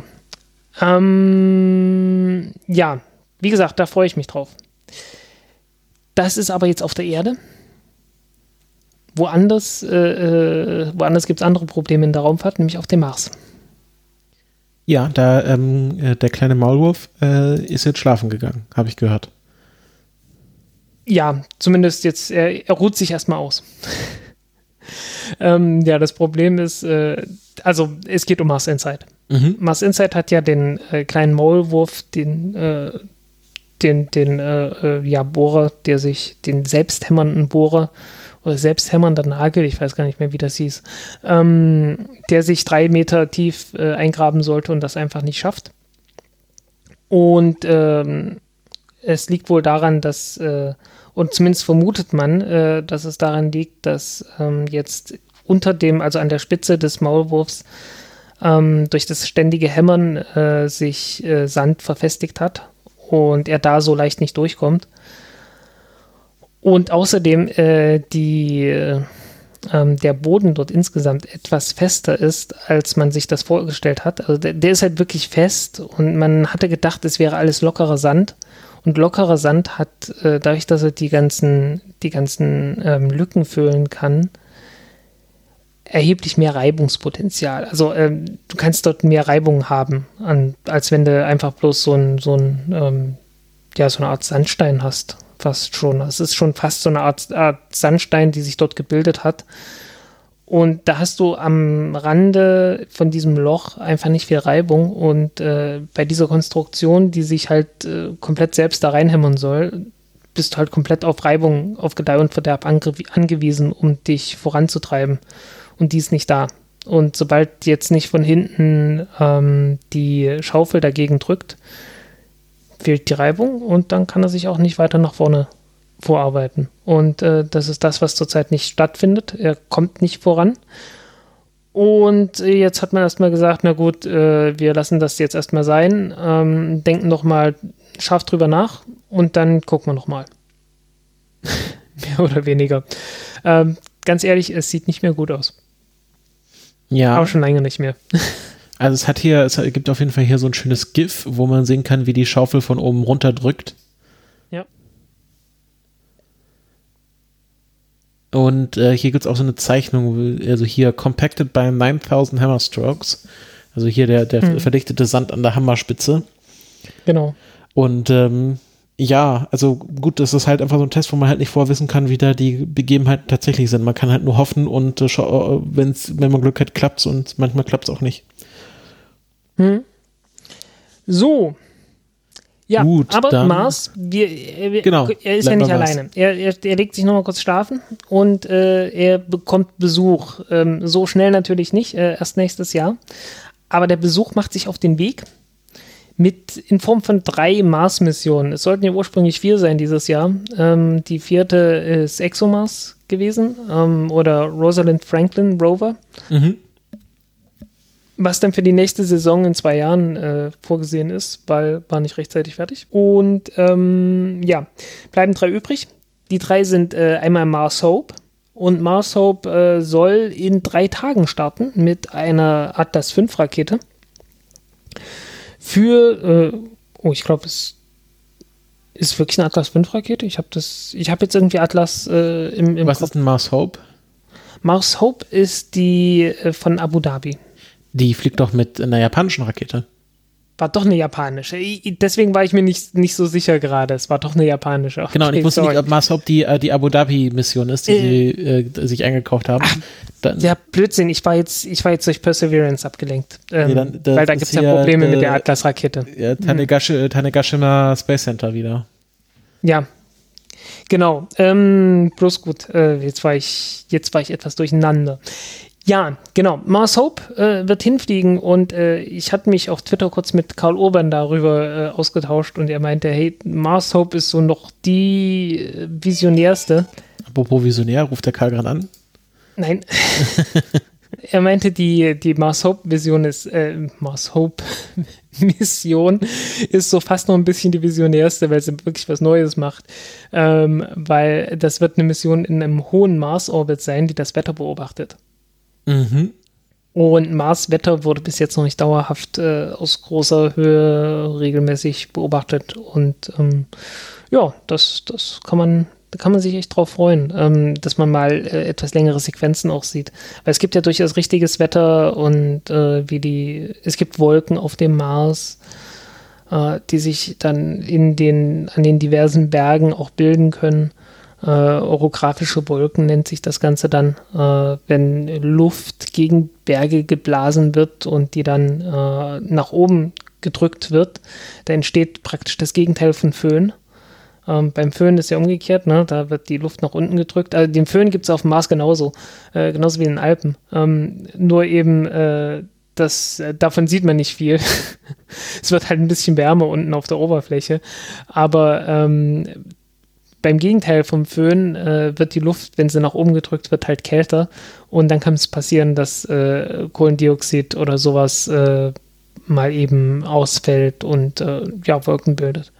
Oder auch, dass die, ähm, dass die Luftfeuchtigkeit ähm, zu hoch wird und äh, ein bisschen Wasser, das in der Luft ist, dann halt äh, entsprechend auch ausfällt und Eis bildet und Eiswolken bildet. Ja, ähm, das ist in vier Tagen, am 14. Juli, äh, vier Tage, äh, äh, ähm, ähm, nee, Blödsinn, in drei Tagen ab dem Zeitpunkt jetzt gerade, wo wir die Aufnahme machen. Äh, am 14. Juli um äh, 20.51 Uhr UT, also ähm, kurz vor um 11 abends. Also schöne Start-Guck-Zeit. Ja, beste Sendezeit, würde ich mal sagen. Ja, beste Sendezeit an einem Dienstag. Ja. So, ähm, etwas weniger genau, also das ist genau genommen um äh, 22.51 Uhr und 27 Sekunden. Ist das auch ein instantanes Startfenster? Wahrscheinlich. Ja, ja, also ich meine, ein paar Sekunden mehr oder weniger sind jetzt nicht schlimm. Also ein paar, ein paar Triebwerke hat das Ding schon an Bord, mhm. um ein bisschen was ausgleichen zu können. So schlimm ist nicht. Ähm, aber es wird natürlich genau dann eine Sekunde so das, die, der bestmögliche Zeitpunkt anvisiert. Ähm, nicht ganz so genau ist äh, der Starttermin von Tianwen 1, was die chinesische Mission ist, mit einem Orbiter und einem Rover. Die erste chinesische Mars-Mission, wenn ich mich recht erinnere. Ähm, naja, die, die erste, äh, die die Chance wieder hat, äh, erfolgreich zu sein. es gab noch keine erfolgreiche. Es gab mal ähm, Huoxing, Huoxing 1. Äh, die flog damit mit äh, Phobos Grunt, glaube ich, mit. Bin mir ah, okay. nicht sicher. Aber die erste eigene wahrscheinlich dann. Ja, genau. Die erste eigene und die, die erste, die auch mit eigenen Raketen gestattet wird. Ähm, und da gibt es ein Startfenster vom 20. bis zum 24. Juli. Mhm. Also das könnte bis zur nächsten Sendung äh, sollte das Ding schon geflogen sein. Mhm. Ähm, Hast du auch was zum Namen recherchiert? Äh, oh, Tianwen. Ähm, Tianwen äh, ist Befragung des Himmels. Genau, ich habe das nämlich hier gerade bei der Wikipedia aufgerufen. Tianwen ah, okay. ist, ähm, äh, heißt äh, sowas wie Himmelsfragen und hm. ist ein, ähm, ähm, ein Gedicht, ein 185 Zeilen langes Gedicht, ähm, was aus 183 Fragen besteht, ohne Antworten. Ähm, ah. Wurde geschrieben vom Dichter Q, äh, hier steht Q Yuan, wie, wie, spricht man das richtig aus? Also QU und dann Y-U-A-N. Ähm, warte mal, warte mal. Äh, hier steht es auch Ch, Ch. Tien, Tianwen. So, Tianwen, Heavenly Questions da. Äh, von, von, von, von, von, ah, Chuyen. Chuyen. Glaube ich. Genau. Ja.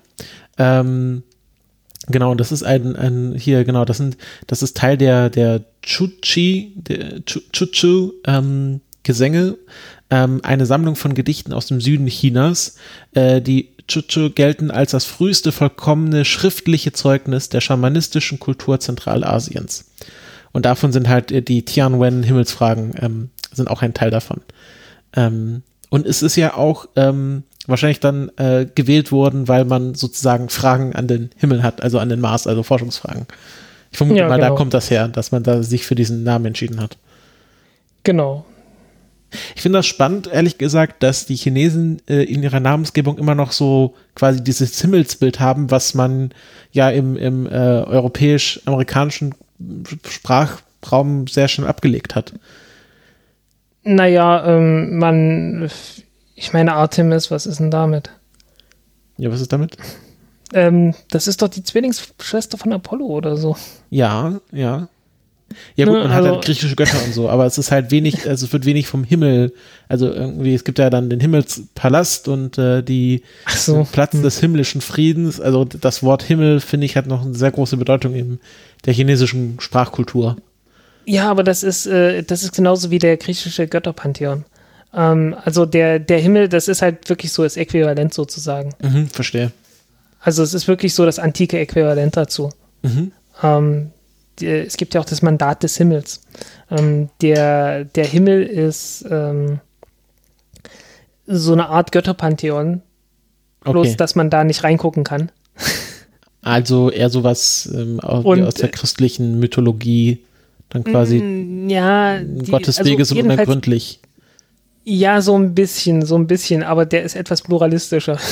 Okay, also man hat so quasi so ein, ein waberndes Etwas, was man einfach Himmel genannt hat und das ist quasi so die Gotteinheit, ohne sich da genau ähm, festlegen zu wollen.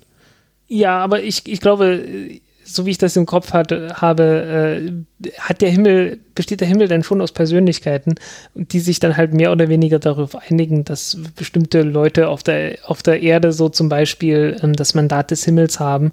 Also sie praktisch äh, bestimmten Leuten das Vertrauen aussprechen, ähm, die Menschen zu, äh, zu regieren. Und äh, das sind dann halt die Kaiser.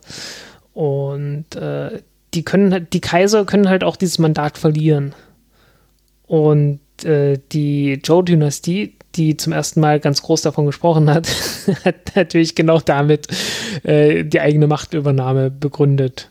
Ähm, genauso wie alle anderen Kaiser, die danach kamen. Mhm. Ähm, ja, wir hatten schon mal eine Ausgabe gehabt, wo wir bloß über chinesische Geschichte gesprochen haben. Ich ja, ja, glaub, das ist das will ich doch mal Geschichte. wiederholen. Ich, äh, ich bin ja auch gerade wieder ein bisschen tiefer in die chinesische Geschichte eingestiegen, allerdings ein bisschen hm. später. Ich habe jetzt angefangen, ein Buch über ähm, den frühen Maoismus äh, zu lesen, ähm, hm. wo es um die Anfänge der, der ähm, Umerziehung geht. Und äh, zum Beispiel, dass das äh, Wort Gehirnwäsche in der chinesischen frühen maoistischen Kultur überhaupt nicht negativ besetzt war, sondern man halt da wirklich so gedacht hat, ja, wir waschen quasi das Gehirn rein von quasi dem imperialistisch-kapitalistischen äh, Prägung, äh, die die Arbeiter erfahren hat. Und diese negative Prägung kam dann halt erst durch die Propaganda durch die durch die USA. Ähm, hm. Und das war, da, also mittlerweile ist das auch im Chinesischen negativ besetzt, aber ganz am Anfang war das ein durchaus positiv besetztes Wort. Finde ich wahnsinnig hm. spannend. Also gibt es ein spannendes Buch zu, ähm, gibt auch einen sehr guten Blog, äh, Podcast. Äh, hier, kennst du Sean, ähm, SRB Podcast? Sean's Russia Blog? Ähm, nee, nicht wirklich. Der macht einen sehr guten Podcast, wo er verschiedene ForscherInnen und Historikerinnen zu allen möglichen Themen der sowjetisch, ähm, osteuropäischen, russischen, chinesischen Geschichte interviewt. Also da hatte ich jetzt zum Beispiel eine, eine Ausgabe, äh, eine, ähm, eine Episode ging es um äh, Verschwörungstheorien in Russland, in der russischen Geschichte. und ähm, äh, war auch sehr spannend, also dass es da im Grunde äh, so die Grundprägung der russischen Verschwörungstheorien sich so alle darum drehen, dass im Grunde Russland von Feinden umzingelt ist und alle möglichen Kulturen und Länder immer Russland äh, erobern wollen. Und ähm, eine andere sehr spannende Folge ging es um Transhumanismus in der Sowjetunion. Ähm, also es sind halt richtig viele diverse spannende Themen und wo immer ein sehr äh, kompetenter Gesprächspartner ähm, dazu interviewt wird. Und zurück zum Mars. Ähm, da fehlt noch, da fehlt uns noch einer, nämlich Perseverance, und äh, da wird das Startdatum noch ein Stückchen unklarer als bei Tianwen 1, ähm, nämlich frühestens 30. Juli. Ähm, Grund dafür, äh, ich glaube, ein Sauerstoffventil, das sich nicht so verhalten hat, wie man gedacht hat und jetzt dem Problem auf den Grund gehen möchte. Ja, also irgendwann Ende Juli, Anfang August äh, soll das Ding fliegen. Ende August ist dann definitiv zu spät. Mhm. Okay, also ähm, dann hoffen wir, dass das noch dieses Jahr klappt. Ja, ähm, ich glaube, aber ich glaube, es gab, es wird daran gearbeitet, eventuell Alternativen für 15. August und nach dem 15. August noch zu finden, aber ich glaube, so richtig toll ist das dann alles nicht, wenn das nicht klappt. Wie lange fliegen die jetzt eigentlich alle hin? Äh, haben die alle so gleiche Reisezeiten oder sind die da unterschiedlich schnell unterwegs? Ähm, dadurch, dass es nicht wirklich kritisch ist, äh, fliegen die alle über Roman Orbits. Äh, also das ist dann irgendwann nächstes Jahr im Februar oder so, so, so die üblichen sieben, acht Monate, was in der Größenordnung. Okay. Ich habe es jetzt gerade nicht im Kopf.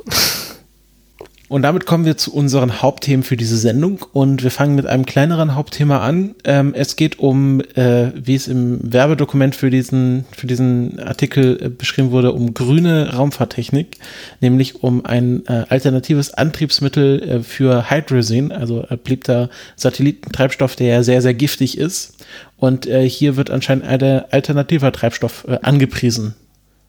Ja, ähm, drauf gekommen sind wir, oder bin ich äh, letztes Mal, ich hatte es letztes Mal einfach vergessen. ja, aber wie bist du letztes Mal drauf gekommen? Ich bin drauf gekommen, weil die SkySats, die mit der Falcon 9 Rakete zusammen mit den 58, ähm, mit den 58 Starlink-Satelliten geflogen sind, äh, mit genau diesem Treibstoff angetrieben werden. Und das war so das erste Mal, dass ich äh, bewusst gesehen habe, dass dieser Treibstoff so in der, in der freien Wildbahn äh, wirklich eingesetzt wird. Kann durchaus sein, dass die, ähm, dass die Elektronrakete von, äh, dass die Elektronrakete, die dritte Stufe davon, ähm, auch damit angetrieben wird, aber das wird nicht offiziell gesagt. Ähm, da heißt immer bloß ein grüner Treibstoff. Ähm, ja, ähm, was ist es? Es ist eine äh, Mischung aus äh, Ammoniumdinitra Ammoniumdinitramid, ähm, vermischt mit Wasser, Methanol und Ammoniak, hauptsächlich um das Ganze irgendwie flüssig zu halten und äh, gleichzeitig stabil zu halten. Und was man damit machen kann, ist, man kann das Ganze durch einen Katalysator laufen lassen. Ähm, der Katalysator muss vorher aber heiß gemacht werden. Also äh, es reicht nicht einfach also zumindest für ein, für ein Raketentriebwerk reicht es nicht aus, äh, das einfach ähm, durch ein Rohr mit dem Katalysator durchzupumpen äh, und dann zersetzt sich das von alleine. Nee, man muss schon das, äh, man muss schon den Katalysator ein Stückchen anheizen damit sich das anfängt zu, zu zersetzen, dann wird auch Wärme frei und dann äh, läuft der Rest von alleine. Aber man muss halt ein bisschen, man muss ein bisschen mehr Arbeit leisten ähm, im Vergleich zu dem, was man mit Hydrazin zum Beispiel machen würde. Aber dann läuft das Ganze ganz gut. Und ähm, ganz gut im Sinne von, man hat 6% mehr ähm, spezifischen Impuls und 26% mehr Dichte. Und äh, wenn man jetzt einen Satelliten hat und rüstet das darin um, hat man halt äh, auf der einen Seite das Problem, dass man halt Strom braucht, um das Triebwerk vorzuheizen. Und man muss das Triebwerk halt vorheizen, bevor man es benutzen kann. Aber andererseits den großen Vorteil, dass man, wenn man damit zurechtkommt, äh, deutlich mehr Treibstoff an Bord hat, im gleichen Tankvolumen und deutlich mehr äh, spezifischen Impuls. Ich meine, 6% ist jetzt nicht, nicht riesig, aber es ist eine ganze Ecke. Und was man, also man hat dann halt einen spezifischen Impuls, der so ungefähr auf dem Niveau von einem Feststofftriebwerk ist. was für ein äh, Monopropellant, ähm, ähm, wie heißt das? Also für, ein, für einen Raketenantrieb mit nur einem Treibstoff, Mhm. ähm, äh, ja, eigentlich ziemlich gut ist. Alles in allem gesehen. Der ganz große Vorteil ähm, neben dem, neben äh, äh, der Leistung und der Dichte ist aber vor allen Dingen, das ist nicht giftig. Also es ist schon giftig, aber es ist nicht so furchtbar giftig. Ähm, wo steht's? Äh, irgendwo habe ich ja einen Wikipedia-Artikel zu dem. Ja, es gibt also einen der ganz wenigen Fälle, wo die deutsche Wikipedia besser ist als die englische. Oh. Die genaue Treibstoffmischung heißt LMP 103S. Und äh, da gibt es eine Wikipedia-Seite dazu und da steht auch die LD50 mit drin. Und die LD50 sind 750 bis 800 Milligramm pro Kilogramm Körpergewicht, also so fast ein Gramm pro Kilogramm. Ähm, man muss dann, und zwar orale Aufnahme. Also äh, man sollte es jetzt nicht gerade in Schnapsgläsern servieren. Ähm, dann sind ähm, na, so ein doppelter Schnaps. So ein doppelter Schnaps ist schon ein Problem. Aber ähm, insofern man äh, das Zeug vom Mund fernhält, äh, ist das, also mit, mit halbwegs normalen Sicherheitsbedingungen kann man damit einfach äh, in Satelliten äh, betanken. Ohne jetzt äh, diese ganz krasse Raumanzug-Ausstattung, die man braucht, um äh, mit Hydrazin umzugehen.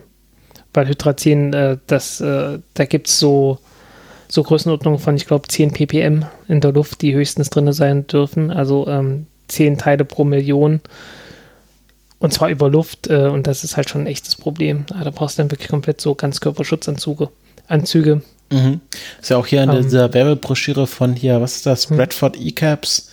Ähm, Es ist auch hier extra, gibt so ein Bildchen bei der Betankung und da laufen halt Leute in so Anzügen rum. Steht extra äh, so, so, so eine Beschriftung: Standard Clean Room Smogs. Also es sind keine, nicht diese ähm, Hydrogen, wo man dann nochmal so wie so ein Michelin-Männchen drum rumläuft, weil man irgendwie so einen, so einen internen Druck aufbauen will, sondern es ist einfach, äh, man hat so einen Cleanroom-Anzug, weil man halt den Satelliten nicht kaputt machen will, aber man muss jetzt nicht noch weitere Sicherheitsmaßnahmen darüber hinaus treffen. Ja. Ähm, wie gesagt, das große Problem ist dabei, ähm, du musst das Ganze vorheizen.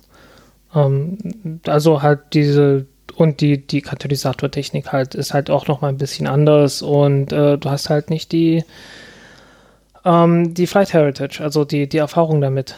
Also nicht die gleiche Menge Erfahrung wie mit Hydrazin, äh, was halt äh, das, das Henne-Ei-Problem der Raumfahrt ist. Ne? Niemand will irgendwas benutzen, bis es nicht jahrzehntelang irgendwie im Einsatz gewesen ist. Aber woher soll das kommen, wenn es niemand benutzen will, ne? Mhm. Mhm. Hat auch noch ein paar andere spannende Eigenschaften. Ich sehe hier gerade so eine Vergleichstabelle. Ähm, Freezing Point ist von Hydrazin ist 1 Grad und also Stimmt. Celsius und äh, von ähm, LMP 100, äh, 1035 sind es ähm, minus 90 Grad. Und äh, Boiling Point ähm, ist ähnlich, 114 bei Hydrazin, 120 bei äh, LMP. Ist wahrscheinlich dann dort ist so ein niedriger Boiling Point wahrscheinlich besser, wenn man es erhitzen muss. Also umso niedriger der Boiling Point, umso besser. Ja, nö, da geht es einfach bloß darum, dass das Zeug flüssig bleibt und nicht gefriert. Mhm.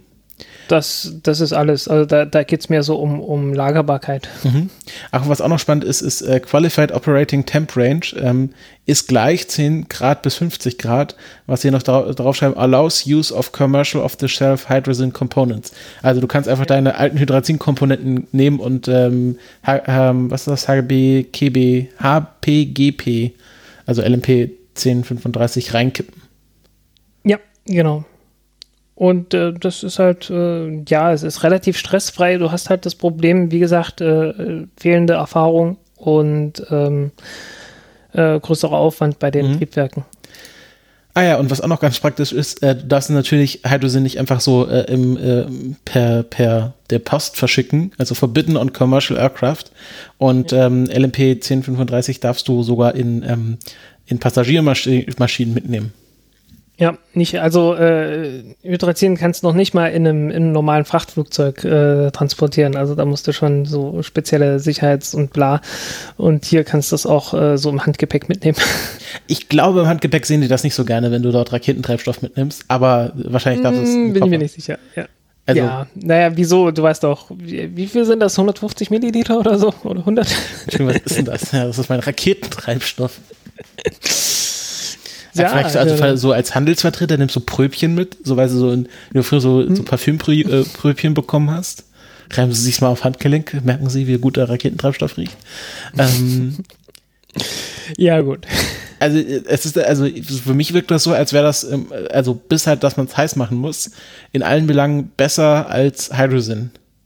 Ja, äh, ich glaube, das, äh, ich glaube, das Gefährlichste daran ist tatsächlich das Methanol. Und der Ammoniak, äh, riecht halt nicht so toll. Ja, gut, äh, im Weltraum stört es dann weniger. Ja. Im, Im Weltraum hört dich niemand schreien und äh, riechen tut dich da auch keiner. Also, Im Weltraum hört dich niemand riechen, genau. genau. genau das. Ähm, ja, also wie gesagt, ich fand es halt spannend, dass das jetzt tatsächlich auch mal eingesetzt wird. Ähm, allzu viele Kunden haben die offensichtlich noch nicht. Ähm, ich wünschte mir halt, dass das ähm, sich weiter verbreitet. Ja, falls hier Leute zuhören aus der Raumfahrttechnik. Ähm, ja. Hier gibt es auch diesen, äh, wir hatten noch mal vor EON, also noch vor der Pause, mal so ein Thema hier ähm, umweltbewusste Raumfahrt, ähm, hm. wo dann auch ein Teil der Analyse war. Ich glaube, das hatte ich sogar, kann durchaus sein, dass das äh, mit dabei war. Dass, ähm, äh, dass halt, äh, was wahrscheinlich ist, dass in Zukunft einfach auch Umweltbestimmungen für Raumfahrt erlassen werden und da es dann vielleicht gut ist, wenn man dann schon quasi davor schon die entsprechende Technik dafür hat, dass man dann einfach ähm, quasi in seinem Arbeitsalltag nicht davon aufgehalten wird. Und wenn man dann sagt, okay, irgendwie Hydrogen ist aus irgendeinen Gründen verboten, dann sagt man, gut, kippen wir in Zukunft äh, unser LMP rein und dann fliegen wir einfach weiter. Ja, ähm, das ist ja mehr oder weniger das. Also ähm, äh, die ESA ist ja auch erst gegen Hydrazin in Erststufenraketen, seit sie das dort nicht mehr selbst benutzen. Ja, gut. Das ist natürlich immer einfach zu sagen dann. Ja. Nun gut, ähm, wie gesagt, deswegen wollte ich da mal kurz drüber gesprochen haben. Äh, das ist ein, es ist halt so ein, so ein äh, langfristiges Thema und keine Nachricht in dem Sinn. Mhm. Gut, dann gehen wir mal ein Stück weiter und kommen zum N wie Nukular. Das Wort heißt Nukular. Genau. Ähm, die NASA will in der Raumfahrt ein bisschen mehr Kernkraft benutzen. Ähm, Radioisotopenbatterien kennen wir ja. Ähm, hier geht es aber um Kernreaktoren, also äh, so die, das richtige Zeug mit, mit Kernspaltung und so und nicht nur äh, auf der Erde Kernspaltung und daraus dann irgendwas erzeugen und dann äh, damit fliegen. Geht im Wesentlichen darum, dass man äh, mehr ähm, ja, mehr Leistung zur Verfügung hat. Ähm, denn Radioisotopenbatterien haben meistens so eine Leistung von ein paar hundert Watt und mehr nicht. Das reicht für eine, das reicht für einen Mars Rover, wenn du da 100 Watt hast. Äh, das reicht auch für eine, ähm, für eine Raumsonde, wenn du da ein paar hundert Watt hast.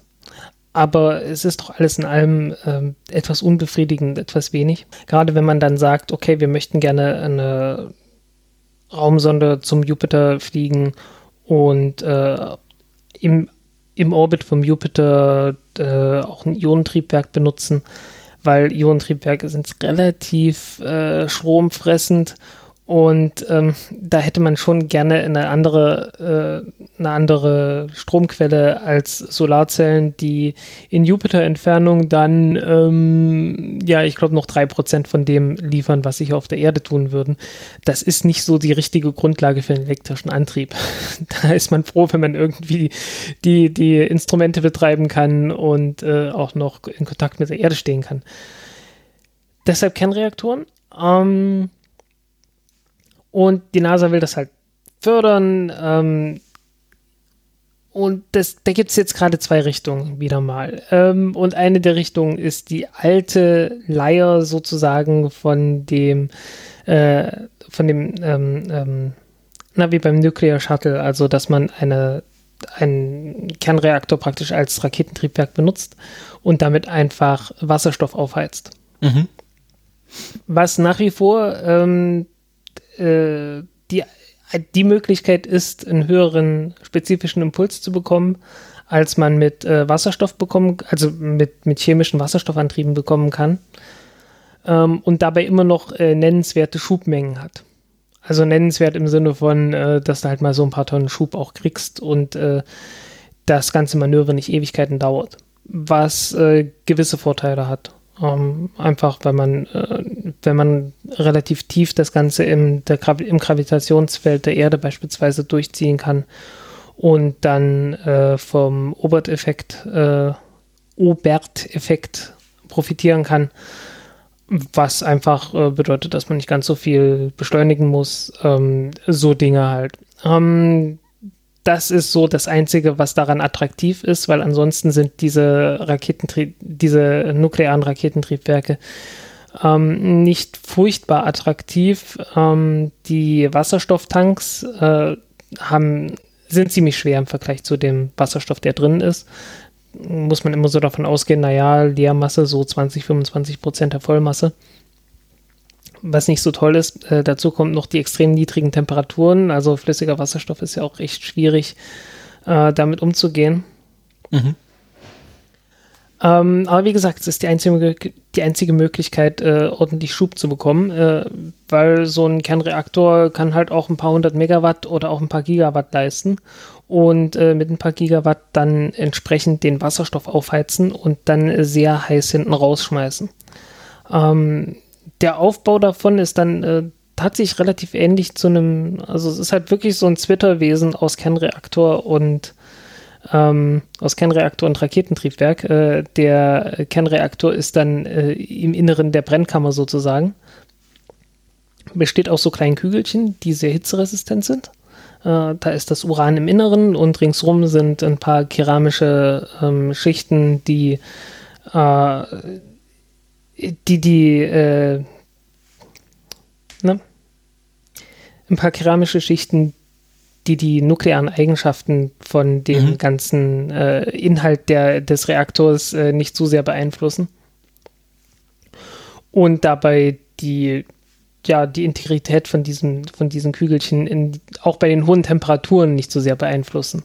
Ähm, das ist eines der größten Probleme gewesen, als man das damals bei Nerva in den 60er Jahren entwickelt hat, ähm, dass sich diese Kügelchen teilweise aufgelöst haben im Betrieb. Ähm, also das Ganze hat man schon mal entwickelt gehabt. Mhm. Ähm, es gab da, Nerva war der zweite Teil davon, der erste war Kiwi. Ähm, man hat äh, in verschiedenen Größenordnungen solche Kernreaktoren gebaut und die hat man dann auch schon in der Form von, also am Ende hat man die dann auch in der Form von einem Raketentriebwerk schon gebaut. Ähm, man war wirklich kurz davor, dass man gesagt hat, okay, das ist jetzt soweit qualifiziert und jetzt äh, können wir daran gehen, daraus ein echtes Triebwerk zu bauen. Und ähm, ja, halt ein echtes Triebwerk, das man dann tatsächlich auch einbauen kann. Also, dass jetzt nicht nur ein Triebwerk für einen Teststand ist, sondern ein Triebwerk für eine Rakete ist. Das hatte man halt noch nicht. Aber ansonsten war das Ding soweit qualifiziert und das hat man auch auf dem Boden getestet gehabt. Ähm, sah relativ spektakulär aus. Ähm, der spektakulärste Test war äh, von der letzte Kiwi-Test, also der letzte von diesen Vorläufertests, ähm, wo man äh, den Reaktor dann in die Luft gejagt hat, mit Absicht. ja, äh, ja, muss man irgendwann mal testen, wie bei den Starships. Ja, ähm, aber das war, das war wirklich mit Absicht gewesen. Das hatte man davor auch schon mal mit einem anderen Reaktor gemacht in den USA. Äh, mit dem ersten Siedewasserreaktor. Ähm, besser gesagt mit dem zweiten, glaube ich. Ähm, ja, wie auch immer. Jedenfalls, äh, man hat halt getestet, ähm, äh, was passiert, wenn die Steuerstäbe, also man hat ja immer so Absorbestäbe, die Neutronen absorbieren können in so einen Kernreaktor, um die Kettenreaktion zu steuern. Mhm. Und die große Sorge ist, äh, was passiert, wenn die einfach rausgeschossen werden. Ja, weil wenn mal die, Tschernobyl. Mm, ja, äh, das Problem ist halt, wenn die rausgeschossen werden, ähm, kommt es halt zu einer, Kernre zu einer Kettenreaktion, die nicht so leicht wieder eingefangen werden kann. Beziehungsweise, wo es ein bisschen länger dauert, bis die, bis die Kettenreaktion sich von selbst wieder einfängt. Ich hatte da mal, ähm, ich hatte ja äh, äh, einen Vortrag gehalten auf dem, äh, was war das, 34C3, glaube ich. Mhm. Ja, ja ich glaube 34C3. Ist in der Show Notes verlinkt. Genau, da kannst du das verlinken. Und ich hatte auch äh, mal bei damals TM eine lange Ausgabe darüber gemacht, ähm, wie das damals alles war. Äh, Ja, von daher, ähm, ich, ich krieg's jetzt nicht mehr im Einzelnen zusammen, beziehungsweise es würde auch jetzt den Rahmen der Sendung sprengen. Mhm. Wenn da, wenn da Interesse ist in dieser Sendung, äh, das Ganze zu machen, dann äh, meldet euch mal, äh, gebt mal Feedback dann, dann machen wir mal ein, ein Nuklearspezial. Wie gesagt, äh, das hattest du ja auch schon zweimal jetzt ausgeführt. Also die Leute, die sich dafür interessieren, können auch einfach die alten Folgen nachhören. Ich glaube, äh, an der Historie hat sich jetzt in den letzten paar Jahren nicht so viel geändert. Nee, nicht so richtig viel. Aber äh, wenn es da spezielle Fragen gibt und äh, ihr sagt, hey, da bist du nicht drauf eingegangen oder wie auch immer, dann kann ich mir das dann kann ich mich nochmal hinsetzen, mir genau überlegen, okay, wie formuliere ich das jetzt, wie erkläre ich das sinnvoll, so dass das Ganze in einem Podcast äh, ein stimmiges Bild ergibt, das man äh, im Geiste gut ansehen kann. Mhm. Das habe ich nämlich jetzt gerade nicht im Kopf, genau. wie ich gerade gemerkt habe. Also das wurde alles schon ähm, mal entwickelt und jetzt ähm, ist es ein bisschen besser. Jetzt, naja, es ist nicht ein bisschen besser, es ist einfach 40 Jahre her oder so bisschen mehr als 40 Jahre, eher so 50 Jahre her. Und äh, man fängt so fast ein bisschen wieder damit an. Ähm, es gab zwischendurch noch ein anderes Projekt, das hieß oh, Timberwind oder irgend sowas. Ähm, also es, es, es, gab mehrere Ansätze, solche, äh, solche Kernreaktoren für Triebwerke zu entwickeln. Mhm, genau, Timberwind von der DARPA. Genau. Und die DARPA ist jetzt auch wieder dabei, äh, nochmal was Neues zu machen. Und äh, das Besondere ist aber, diesmal soll weniger angereichertes Uran benutzt werden. Sonst hat man immer hoch angereichertes Uran genommen, also so 90 Prozent, also das Zeug, das du auch in Atombomben reinschmeißen könntest. Ähm, was aber auch beispielsweise im Militär in den Reaktoren drin steckt mhm. meistens. Ähm, die, weißt du, wie die deutsche Bezeichnung dieser Kugelreaktoren ist? Kugelhaufenreaktor. Ähm, Kugel, ja, aber das ist nochmal eine andere Konstruktion. Also das ist schon, äh, die, ähm, die laufen nicht mit ganz so hohen Temperaturen allen voran. Okay. Und äh, ja, haben dadurch nicht so die Neigung, ähm, sie sind nicht so auf Kante genäht wie diese, wie diese Kernreaktoren, die wirklich für extrem hohe Temperaturen ausgelegt sind. Mhm. Ähm, eines der wichtigen Konzepte bei einem Kernreaktor, die du hast, ist, wenn ein Kernreaktor heiß wird, dehnt er sich aus und wenn es sich ausdehnt, äh, dann, dann hast du nicht mehr so diese kritische Masse, ne? weil die, die Kettenreaktion hängt ja ein bisschen immer davon ab, wie kompakt äh, das Material in dem Kernreaktor drin ist. Mhm. Wenn er sich ausdehnt, weil er heißer wird, äh, dann ist nicht mehr so kompakt und äh, dann bricht die Kettenreaktion so ein bisschen in sich zusammen. Und äh, das ist auch das Problem mit dieser Geschwindigkeit, äh, wenn, in, in, äh, wenn so ein Steuerstab äh, zu schnell rausgeschmissen wird oder irgendwas anderes passiert, wo einfach ähm, sehr schnell die, die Kettenreaktion angeheizt wird in einem Kernreaktor, ähm, dann kann die Wärme, wenn es sein muss, nicht so schnell darauf reagieren, wie man das gerne hätte. Und wenn man eh einen Kernreaktor hat, der schon sehr, der schon sehr an der Grenze ist von, von Temperaturen, die er aushält, ähm, dann ist auch recht schnell klar, dass da nicht so schnell, äh, dass da nicht mehr so viel kommen kann. Mhm wenn es dann noch heißer wird. Also es ist halt wirklich ähm, ein, also in, in, so, ein, so ein Raketenantrieb äh, auf Kernreaktorbasis ist halt wirklich so ziemlich an der Kante dessen, was physikalisch machbar ist. Wobei man da noch ein bisschen das, den Vorteil hat, dass man äh, mit Wasserstoff äh, das Ganze betreibt und der Wasserstoff ist ein Moderator. Ähm, das heißt, der, der verlangsamt die Neutronen und langsamere Neutronen haben eine höhere Chance, ähm, Uran zu spalten. Und wenn der Wasserstoff ganz plötzlich äh, irgendwie ausgeht, weil Pumpe kaputt oder so, ähm, dann fehlt halt der Wasserstoff erstmal. Und äh, dann bricht von alleine auch die, ähm, die, die Kettenreaktion zusammen in dem Triebwerk. Ähm, dann muss das Triebwerk bloß so gebaut sein, dass es die Hitze aushält, die von der, die von ähm, der Zerfallswärme dann übrig bleibt. Ne? Also du hast ja eine Kettenreaktion. Ähm, die läuft dann so mit, was weiß ich, ich sag mal irgendeine Zahl, mit äh, 1000 Megawatt. Mhm. Und äh, wenn dann die Kettenreaktion zusammenbricht, hast du sofort erstmal nur noch 70 Megawatt. So instantan und innerhalb von ein paar Sekunden geht das dann noch weiter runter auf so nahe 20 Megawatt oder was in der Richtung.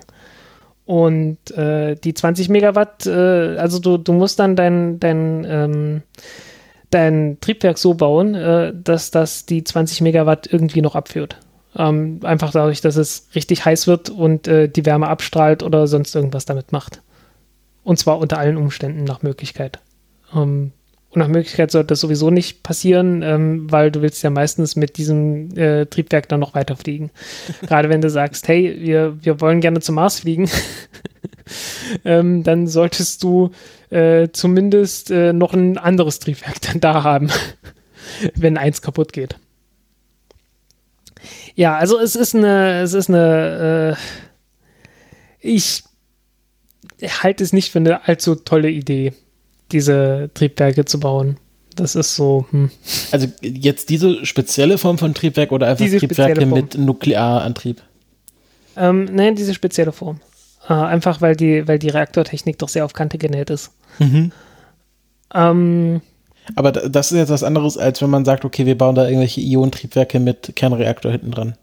Genau, und das ist auch gerade die Debatte in der NASA ähm, welche Variante man nimmt. Äh, also die, die ich gerade beschrieben habe oder die, die du gerade beschrieben hast. Äh, ganz kurz, also die, die, Unterscheidung ist, das eine ist, okay, wir haben einen Kernreaktor, der liefert äh, mega viel Strom und damit können wir geile Ionentriebwerke bauen. Und das andere ist, der Kernreaktor ist das Raketentriebwerk. Genau, das sind die zwei Varianten. Und was die NASA jetzt ähm, vorhat, ist halt ähm, zu entscheiden, das zu machen oder halt richtig viel Strom zu erzeugen. Ah, das war das Letzte, was du gesagt hattest. Genau. Ja. Ähm, Red einfach da weiter, ja. ich das nicht zusammengeschnitten. Wenn du richtig, wenn du jetzt richtig viel Strom hast zum Betrieb von einem Ionentriebwerk, ähm, dann kannst du auch dein sehr großes Ionentriebwerk dran machen. Das liefert dann immer noch nicht richtig viel Schub, aber es liefert äh, deutlich mehr Schub, als du wahrscheinlich mit ähm, einfach Solarzellen kriegen könntest. Ähm, vor allen Dingen kann man so einen Reaktor relativ kompakt bauen. Ich hatte mal einen relativ ausführlichen Artikel geschrieben, ähm, wo es nur um sowas ging. Und ähm, das Ding ist halt, du kannst einen kleinen Reaktor bauen, der dir irgendwie ein Kilowatt äh, äh Leistung bringt. Der wiegt dann ein paar hundert Kilo. Und du kannst einen kleinen Reaktor bauen, der dir 100 Kilowatt bringt oder was in der Größenordnung, äh, 50, was weiß ich. Und äh, der wiegt dann doppelt so viel. Oder so.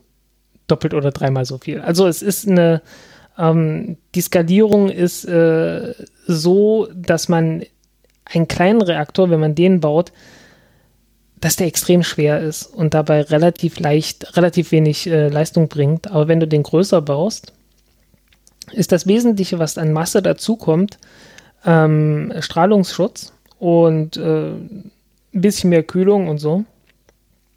Aber ähm, dadurch, dass der Strahlungsschutz, also der, der Strahlungsschutz ist tatsächlich ein, ein, großer Teil der Masse einfach.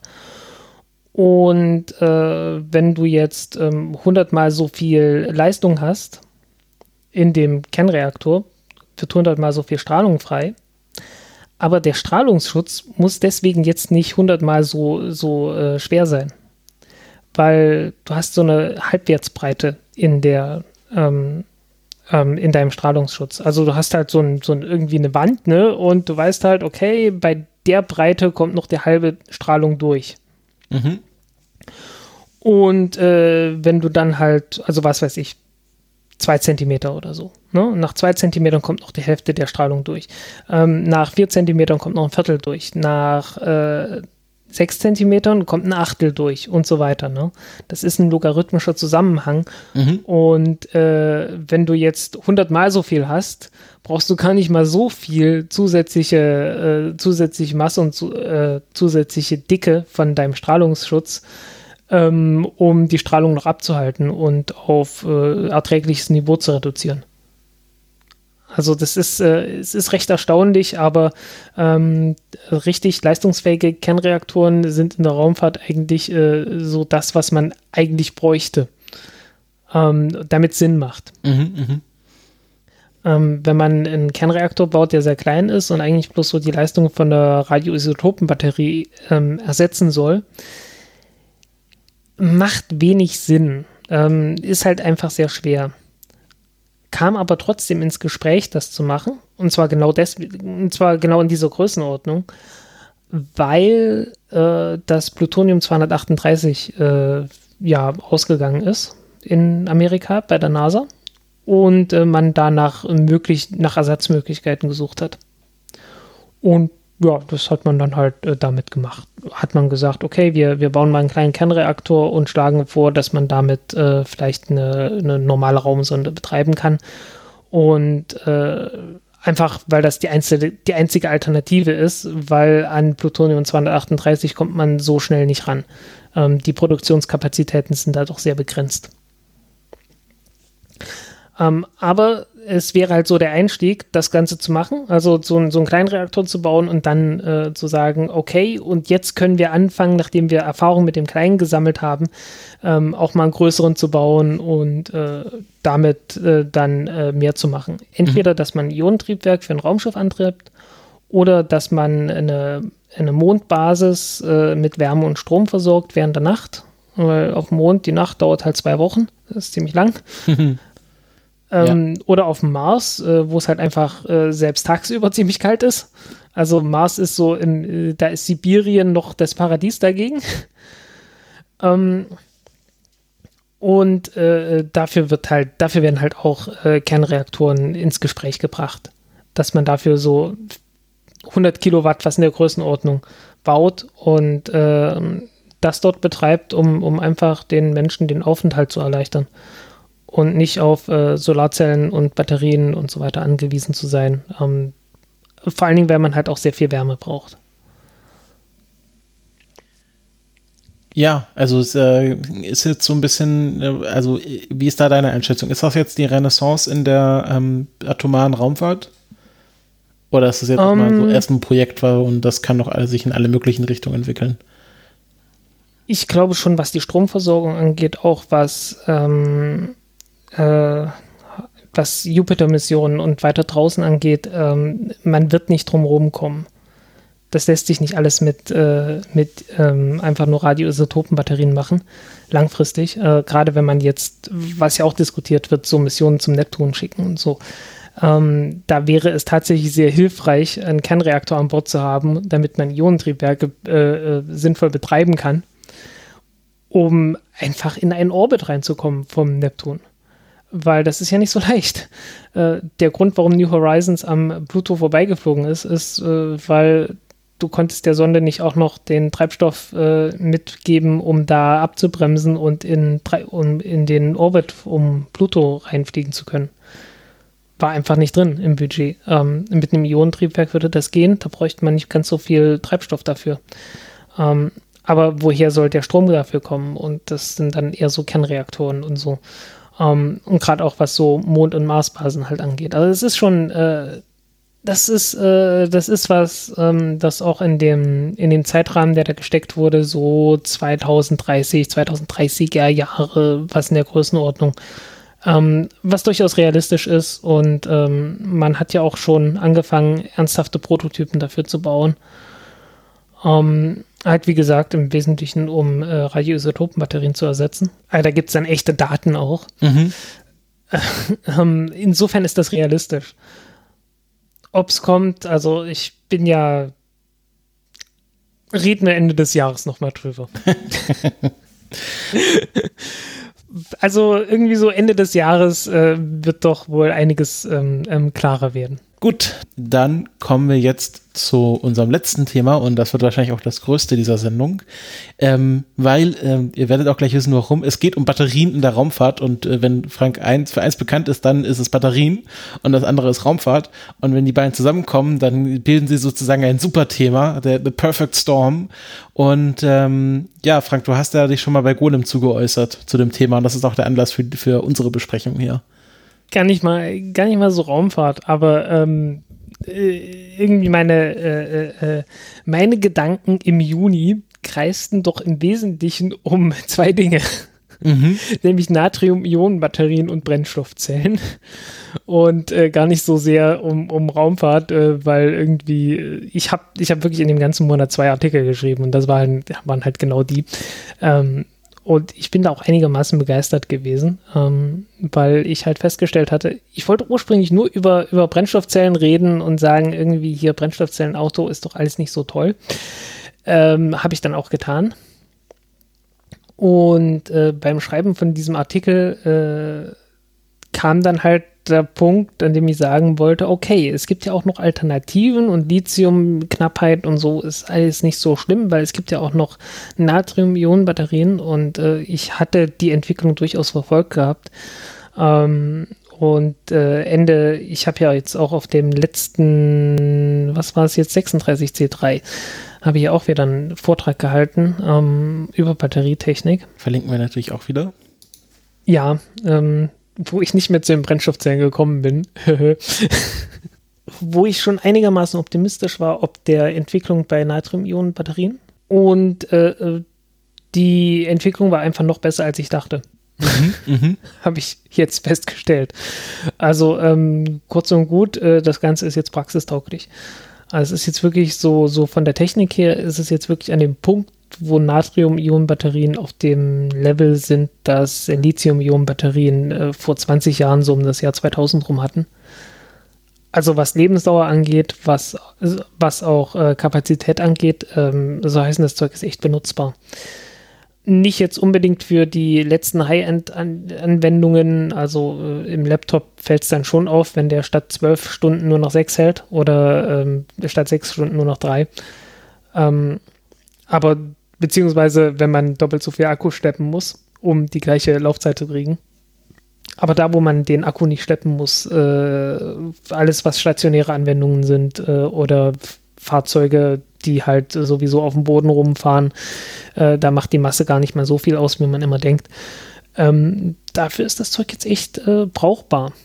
Also das äh, wird jetzt wahrscheinlich nicht äh, im so Consumer-Bereich die Lithium-Ionen-Akkus ablösen, aber ähm, genau überall, wo quasi äh, man Akkus für äh, quasi äh, hat. Überall, die, wo man viel braucht. Genau, überall, wo der, wo, wo viel Akku notwendig ist. Also irgendwie, ja. Äh, ich kann mir das auch schon so im großen Maßstab dann in so, ähm, ja, einfach so generelle Energiespeicherung vorstellen, also was ja, ja auch Tesla teilweise macht dafür wird ja auch, dafür werden jetzt auch die ersten geliefert. Also ähm, eine, es gibt in witzigerweise in Großbritannien, also wir, wir schmähen ja immer, die, die, die Briten werden ja immer sehr viel geschmäht, aber witzigerweise, die haben durchaus ein paar innovative Firmen. Und zwei davon bauen Natrium-Ionen-Akkus, und zwar ganz aktuell.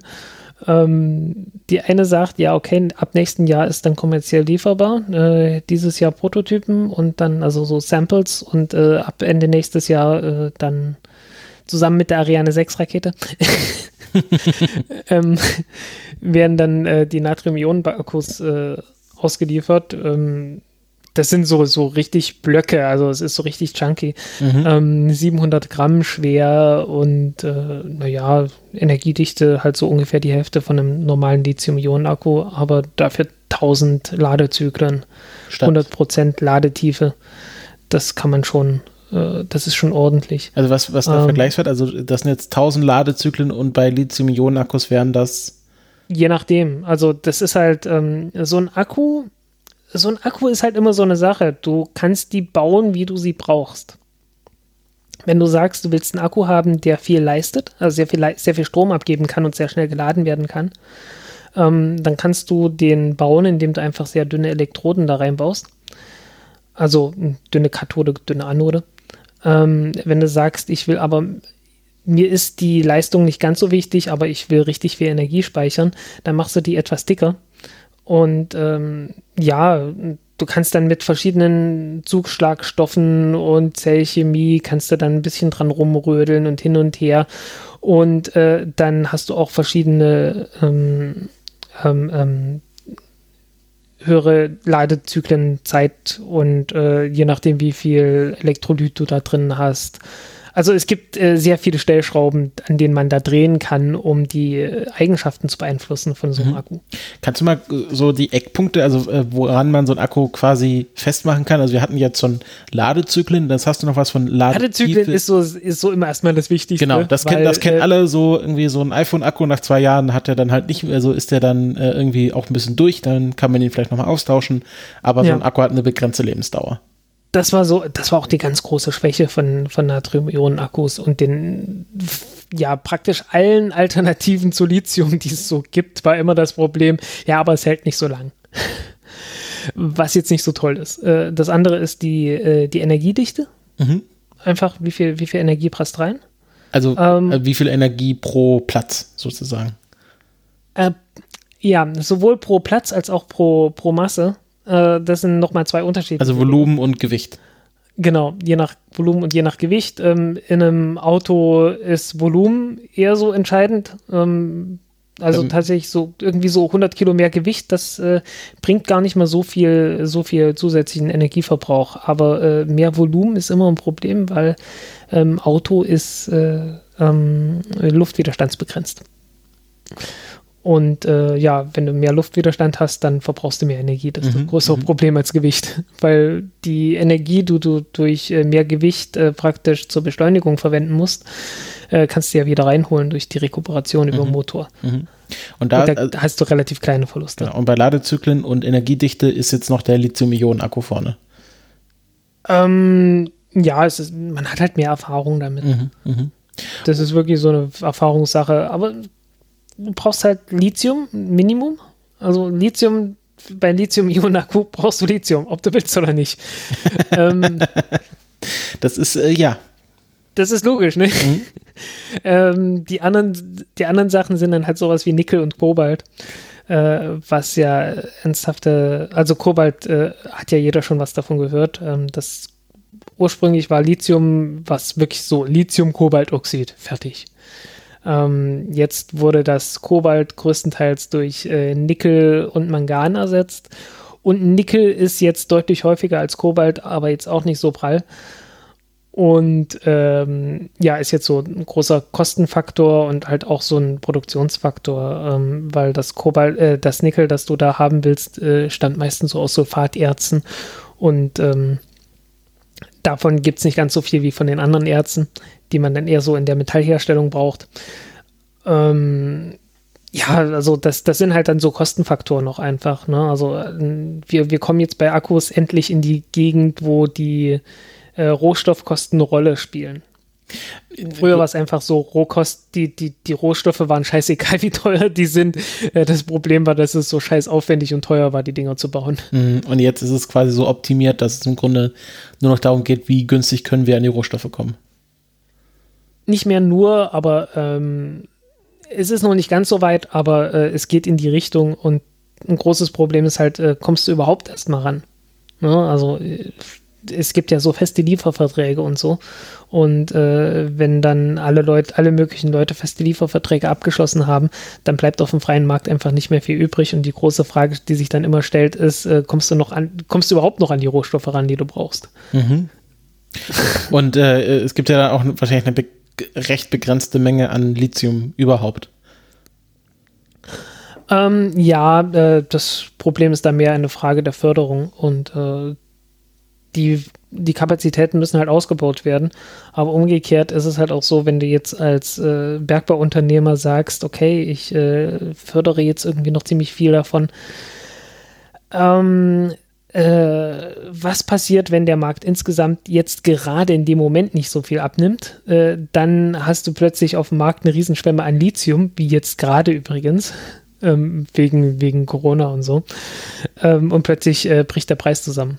Und dann, äh, dann hast du ein Problem als Bergbauunternehmer. Ne? Mhm. mhm.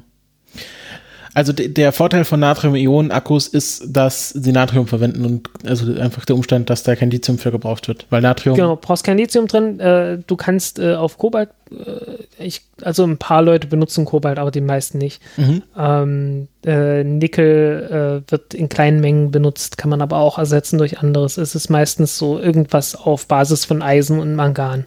Mhm. Und Mangan ist sehr häufig. Ähm, man hört zwar immer so von diesen super wertvollen Manganknollen im, im Ozean, aber ähm, die, äh, da geht es nicht ums Mangan.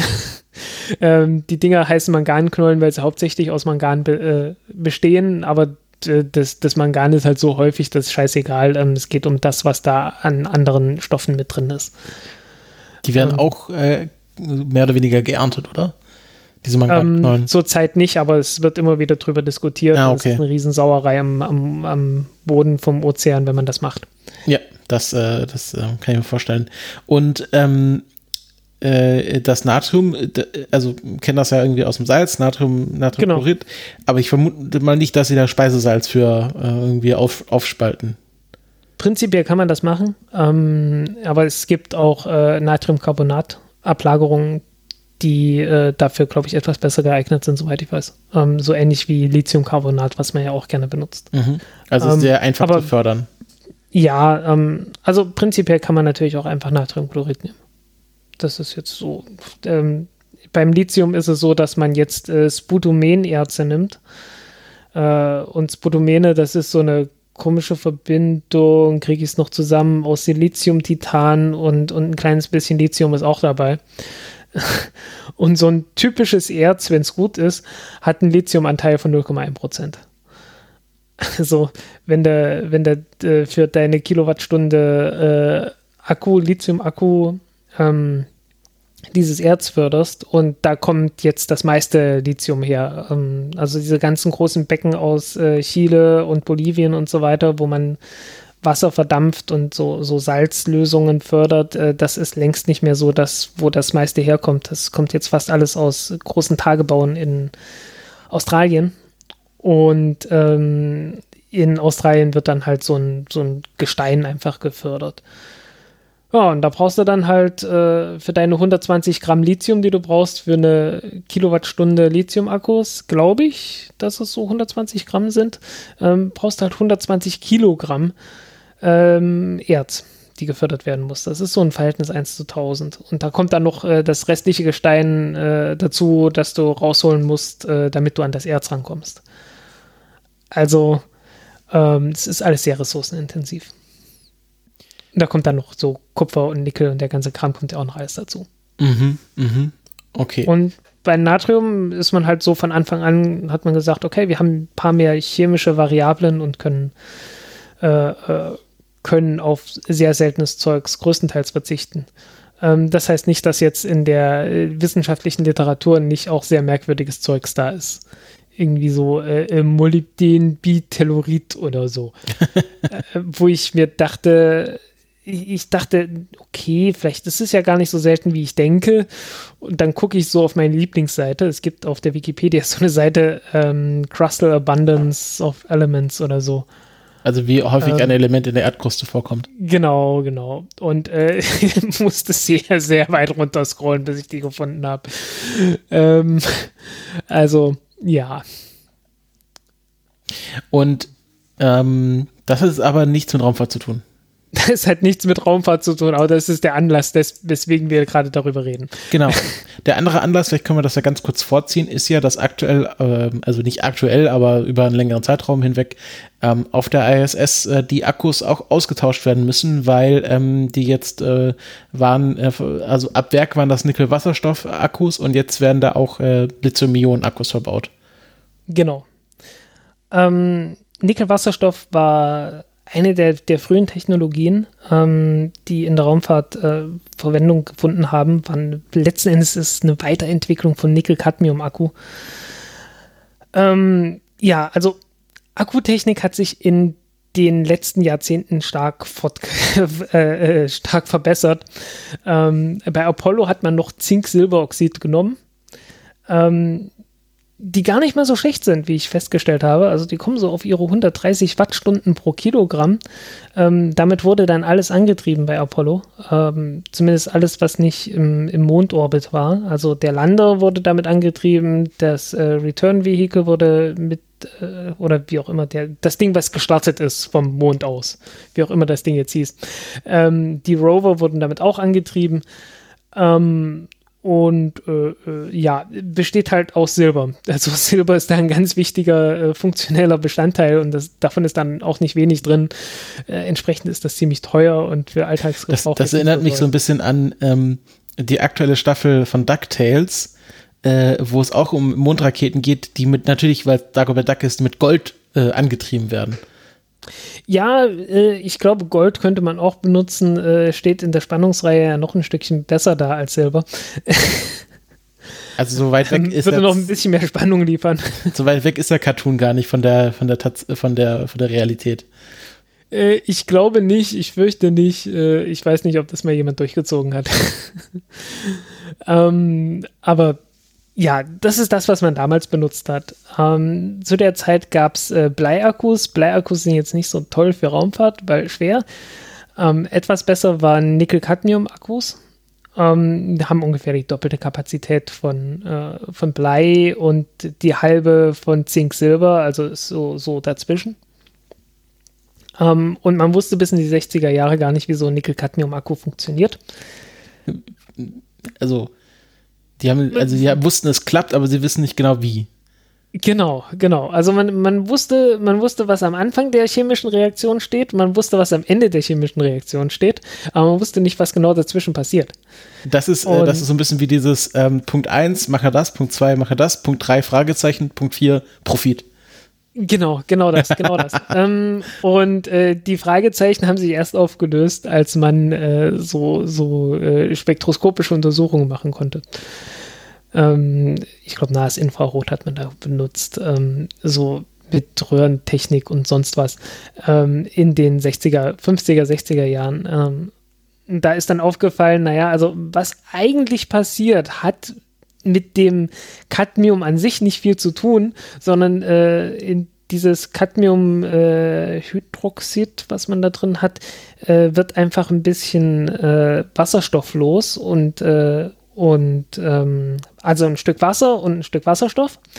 Und dann bleibt Cadmium übrig. Das wusste man.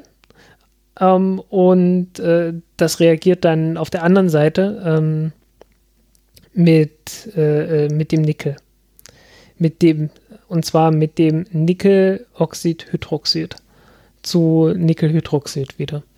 Ähm, und ja, im Prinzip alles, was man, also äh, letztendlich ist das Cadmium dort so ein fancy Mittel, um den Wasserstoff da zur Verfügung zu stellen. Und dann hat man gesagt, ja, was passiert eigentlich, wenn wir das Cadmium weglassen und jetzt das nur mit Wasserstoff machen und siehe da, es funktioniert. Nicht unbedingt in allen Varianten so toll wie Nickel-Cadmium, weil du hast ein Problem. Der Wasserstoff ist halt überall und der kann dann auch jederzeit mit dem Nickel wieder reagieren und das Zeug entlädt sich ziemlich schnell. Aber das ist scheißegal, wenn du es nicht lange brauchst. Ja, und bei der ISS braucht man es ja nur so in 45 Minuten Zyklen. Genau. Ähm, und äh, für so Satelliten im niedrigen Orbit äh, ist das Zeug eigentlich ideal. Vor allen Dingen, weil es sehr viele Zyklen durchsteht. Und da gibt es ja noch äh, eine Litanei von verschiedenen Konstruktionen von äh, Nickel-Wasserstoff-Akkus. Ähm, kann ich dann auch nochmal irgendwie verlinken. Also der Nickel-Wasserstoff-Akku hat halt, also er, er kann da die Energie nicht schnell halten, aber dafür kann er sehr viele Zyklen überstehen. Genau. Und das ist ja ähm, das, was bei man bei, da, bei, so einer, bei so einem Raumschiff im Erdorbit haben will, weil du brauchst halt irgendwie alle 90 Minuten Zyklus, aber der muss halt auch nur dreiviertel Stunde halten. Ja, kannst du natürlich auch mit Nickel-Cadmium machen. Ähm, aber dann baust du halt deinen Nickel-Cadmium-Akku 20 mal so groß, wie du den eigentlich bräuchtest. so dass er dann irgendwie so 5% äh, äh, von der Kapazität ausnutzt pro Zyklus und dann äh, ist der Einfluss nicht ganz so groß. Ähm, das war so ein Extremwert, den ich gesehen hatte. Also meistens nimmt man so 20% ähm, von der Gesamtladung oder 30% Was in der Größenordnung? Also man, man nutzt den Akku nicht komplett aus, sondern immer nur einen Teil und das ist meistens sehr schonend für den Akku und dadurch äh, kann er relativ viele Ladezyklen überstehen. Ja, das kennt man ja auch mittlerweile von den iPhones. Die haben ja auch so eine Technologie drin, dass wenn sie mhm. merken, okay, ich werde immer zur gleichen Uhrzeit geladen oder wenn man es über Nacht an einem Ladekabel hat, dann laden die quasi nur bis 80 Prozent und dann merken sie, okay, jetzt ist gleich, gleich steht er auf und dann machen sie die restlichen 20 Prozent voll. Und so wird halt, also, ich, also so ein Lithium-Ionen-Akku, also das kenne ich halt von meinem, von halt von den Consumer-Geräten. Die haben es eher so bei 80 Prozent gerne und nicht bei 100 Prozent. Genau. Ähm, meistens sagt man so zwischen 20 und 80 Prozent. Mhm. Fühlen sie sich halbwegs wohl. ja, ähm, auf die Art und Weise hat man dann halt äh, Raumfahrt betrieben. Und äh, hat das dann irgendwann durch Lithium-Kobalt ersetzt das ist jetzt tatsächlich immer noch so die, ähm, ja, das ist so der Stand der Technik. Und Lithium-Kobalt ist eigentlich, also Lithium-Kobalt-Zellen benutzt niemand mehr, weil es zu teuer. Ähm, wie gesagt, äh, ersetzt man sonst durch, also durch größtenteils Mangan und Nickel. Ähm, in der Raumfahrt äh, stört das die Leute nicht, dass man halt noch alte Technik hat, die gut abgehangen ist und ähm, benutzt halt Lithium-Kobalt. Und äh, das ist das, was jetzt in der ISS auch eingebaut wurde. Also Lithium-Ionen. Und ich glaube jetzt auch wirklich die, die allerletzten, ich glaube jetzt wirklich die, die allerletzten wurden jetzt ersetzt. Ich, ich hoffe es, ich hoffe, dass diesmal stimmt. Ich glaube, ich habe das schon beim letzten Mal gesagt. also die, ich, äh, die Nickel-Wasserstoff werden durch Lithium-Kobalt-Akkus ersetzt. Ja. Ja, und äh, man hat die dann auch getestet. Ähm, ähm, Nickel-Wasserstoff, äh, wie gesagt, dadurch, dass da Wasserstoff direkt drin ist, und zwar als Gas, also richtiges Gas, sind im Prinzip so, so Gasflaschen mit einer Batterie eingebaut. Mhm.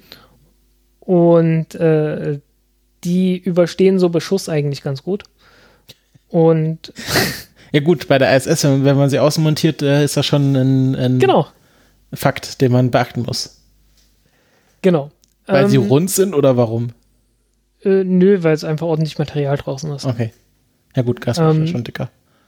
Ja, ähm, und die Lithium-Ionen-Akkus haben halt ein bisschen das Problem, ähm, wenn da ein Projektil irgendwie rein und durch geht, äh, dass die sich sehr schnell aufheizen. Und wenn es sein muss, auch noch ein paar Umstehende mitnehmen.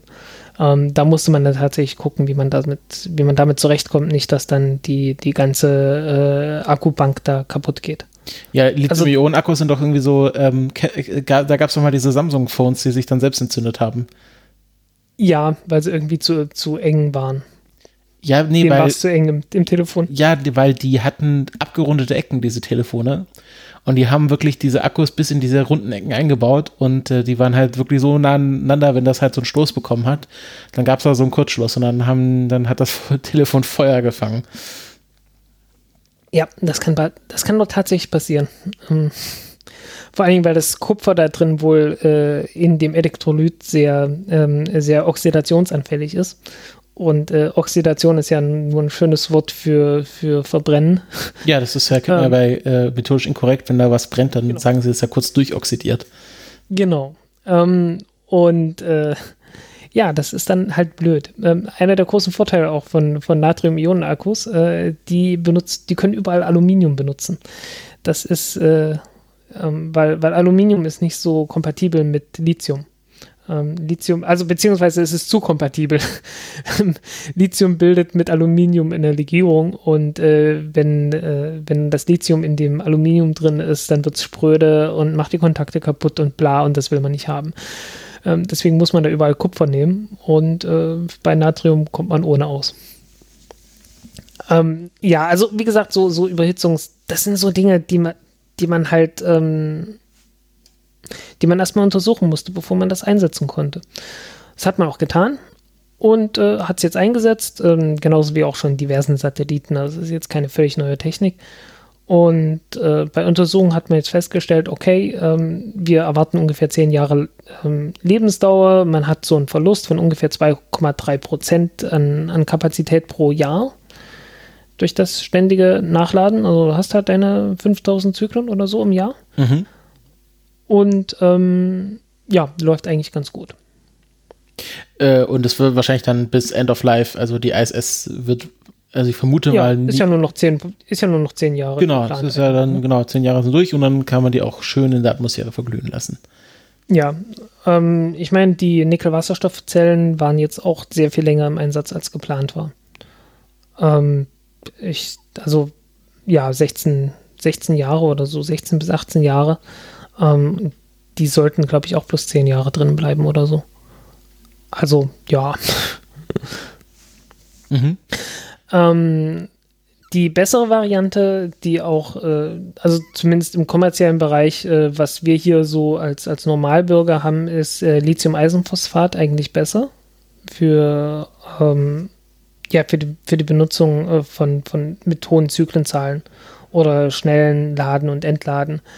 Und es gibt natürlich, es gibt CubeSats und in CubeSats, äh, weil die halt klein sind und billig sein sollen, wird auch gerne mal kommerzielle Technik benutzt. Und äh, da hat man das untersucht und ist natürlich zu dem Schluss gekommen, okay, also Lithium-Eisenphosphat ist eigentlich besser. Aber ähm, für die Profis ist das wohl noch nichts. Aber wenn man, wenn man kommerzielle Akkus einsetzen will, dann sollte man da tatsächlich ähm, in seinen Satellit nicht die normalen Zellen aus dem, aus dem Laptop oder so benutzen, sondern ähm, tatsächlich nach Lithium-Eisenphosphat-Akkus suchen und die dort einbauen. Die einfach, weil haben einfach äh, höhere Lebensdauer. Aber die Lithium-Eisenphosphat kann man auch so bei, äh, bei Konrad bestellen oder wie? Ja, klar. Okay. Also die gibt's, die gibt's überall. Ähm, haben den großen Vorteil, haben weder Kobalt noch Nickel, sind, lassen sich auch billiger herstellen, haben ein bisschen weniger äh, Kapazität. Ähm, also weniger, einfach dadurch, dass die Spannung insgesamt ein Stück niedriger ist. Ähm, also Akku liefert ja eine bestimmte Menge an Strom, ne? also so und so viele Elektronen, Hand abgezählt. Mhm. Ne? Und die Energie, die du speichern kannst, ist halt die Zahl der Elektronen multipliziert mit der Spannung. Mhm. Und ähm, Lithium-Eisenphosphat hat halt weniger Spannung. So heißen für die gleiche Menge an Strom, die gespeichert ist, ähm, haben die halt einfach nicht ganz so viel Energie. Mhm. Ähm, nun ist es meistens so, dass Lithium-Eisenphosphat, dadurch, dass Lithium-Eisenphosphat äh, besonders gut für hohe Leistung geeignet ist, werden die Zellen meistens darauf, also noch zusätzlich in die Richtung getrimmt. Ne? Also, äh, weil, weil wieso solltest du einen Akku bauen, der auf hohe Kapazität getrimmt ist, wenn die meisten Leute ihn doch kaufen werden, weil er, weil er sehr viel mehr Leistung bringen kann. Mhm. Ja, und dann äh, trimmt man den Akku natürlich nicht so sehr in Richtung hohe, hohe Energiedichte, sondern mehr so in Richtung hohe Leistung und dann äh, hat man halt äh, so das Bild im Kopf, dass Lithium-Eisenphosphat gar nicht so viel Kapazität hat, obwohl es im Prinzip mehr Kapazität haben könnte. Weil, wie gesagt, du kannst so einen so Akku ähm, durch einfach durch die Bauweise ähm, durchaus in die eine oder andere Richtung drücken. Und äh, wir, also ich, ich habe jetzt schon gelesen, in äh, China werden die ersten Teslas äh, irgendwann auch mit Lithium-Eisenphosphat fahren. Mhm weil einfach billiger. Also ich habe mal kurz bei Amazon recherchiert, ähm, die Lithium-Eisenphosphat-Batterien äh, sind anscheinend sehr beliebt bei Wohnmobilen. Ähm, Ach, also bei allem möglichen. Genau, ja. hier, also hier gibt's, äh, hier wird mir angepriesen als Aufbaubatterie für Wohnmobil, Boot, Camping oder Solaranlage. Hm. Ja, genau sowas. Halt da, wo viele Zyklen durchgehen. Mhm. No? Genau. Ja, sehr schön. Gibt sogar, äh, ah, das ist, äh, kennst du diese Akku-Packs, wo dann einfach ein USB-Anschluss so dran ist, aber halt so groß wie eine Autobatterie? Mhm. Das sind wir, die sind nur so, äh, gibt's auch von, von Anker oder so, da ist jetzt hier so ein, einfach so ein Schuko-Stecker drin, dann hast du hier so 12 Volt Output und dann ähm, so ähm, Quick Charged USB 3.0 Output. Ähm, die sind ganz lustig, weil das ist so einfach überdimensioniert, wenn du da einfach dein iPhone dran laden willst oder so. Ja, ein bisschen. Ja, ähm, Alternative zu Akkus ähm, gibt es natürlich auch und äh, bei den Autos beliebt ist ja die Brennstoffzelle und äh, warum das eine schlechte Idee ist, dazu habe ich auch einen Artikel geschrieben, aber darum geht es jetzt hier nicht. Ähm, die Brennstoffzellen wurden natürlich äh, ja in der Raumfahrt, gerade in der US-Raumfahrt, sehr viel benutzt. Ähm, Gemini hat sowas benutzt für die, äh, ja, für die Gemini-Raumschiffe, die ja zwei Wochen im Orbit geblieben sind äh, furchtbare Verhältnisse. Äh, ne? Also Innenvolumen so groß wie eine Duschkabine und zwei Leute da drin über zwei Wochen. Nein, danke. ähm, Apollo war etwas geräumiger, aber auch nicht so viel mehr. Ähm, hatte aber auch Brennstoffzellen, auch so zwei Wochen. Und äh, Space Shuttle natürlich auch. Äh, war noch geräumiger, noch mehr Leute drin. Ähm, aber insgesamt geräumiger auch. Ähm, aber auch so zwei Wochen. Und Toyota, wir hatten, glaube ich, auch drüber gesprochen. Toyota hatte irgendwann mal vorgestellt, so einen Mondrover, der dann auch mit Brennstoffzellen äh, laufen sollte. Und der muss natürlich auch zwei Wochen überstehen, nämlich zwei Wochen Mondnacht. Also irgendwie so zwei Wochen scheint so eine typische, ähm, so eine typische Missionsdauer für Brennstoffzellen in der Raumfahrt zu sein, mhm. über die so diskutiert wird.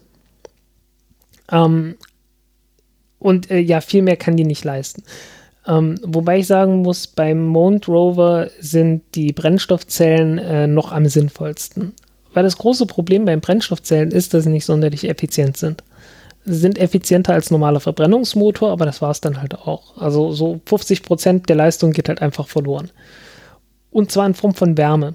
Was bei der Mondnacht natürlich dann doch wieder ganz praktisch ist, weil ähm, meistens würdest du dann den Strom dazu benutzen, um irgendwas zu heizen Und äh, wenn der Strom dann sowieso irgendwie, äh, also praktisch die, die Abfallwärme von dem Strom sowieso an, an Wärme anfällt, dann kannst du auch damit heizen.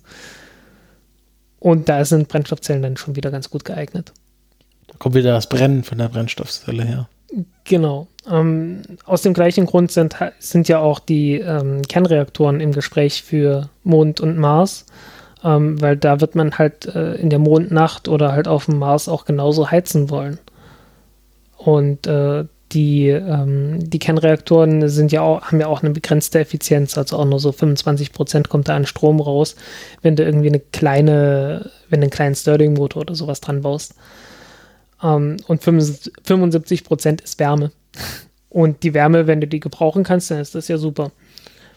Ähm, und äh, insofern macht äh, Brennstoffzelle als Stromspeicher für einen Mond Rover, wenn du damit längere Strecken, längere Zeiten äh, unterwegs sein willst, äh, durchaus Sinn. Ähm, die Speicherdichte ist, mh, hm, naja, so lala. Ähm, du musst halt den Sauerstoff mitnehmen.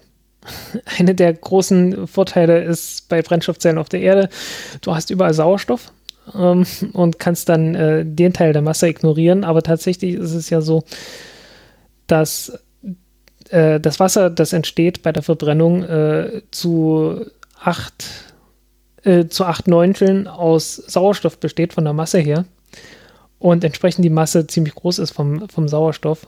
Auch wenn die, wenn das Volumen sehr viel kleiner ist. Wenn du Wasserstoff und Sauerstoff als Gas nimmst, äh, brauchst du praktisch doppelt so viel Wasserstoff wie Sauerstoff.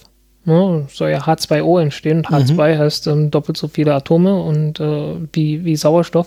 Und als Gas ist das so mehr oder weniger ein ideales Gas. So heißen die Atome nehmen praktisch äh, keinen Raum ein und äh, es ist, ist, dann halt nur eine Frage von Druck. Also wenn du 700 Bar Druck hast in einem bestimmten Volumen, dann hast du halt äh, so und so viele Moleküle da drin. Und ob die Moleküle nun ähm, Sauerstoff sind oder ob die Wasserstoff sind, das ist dann erstmal egal.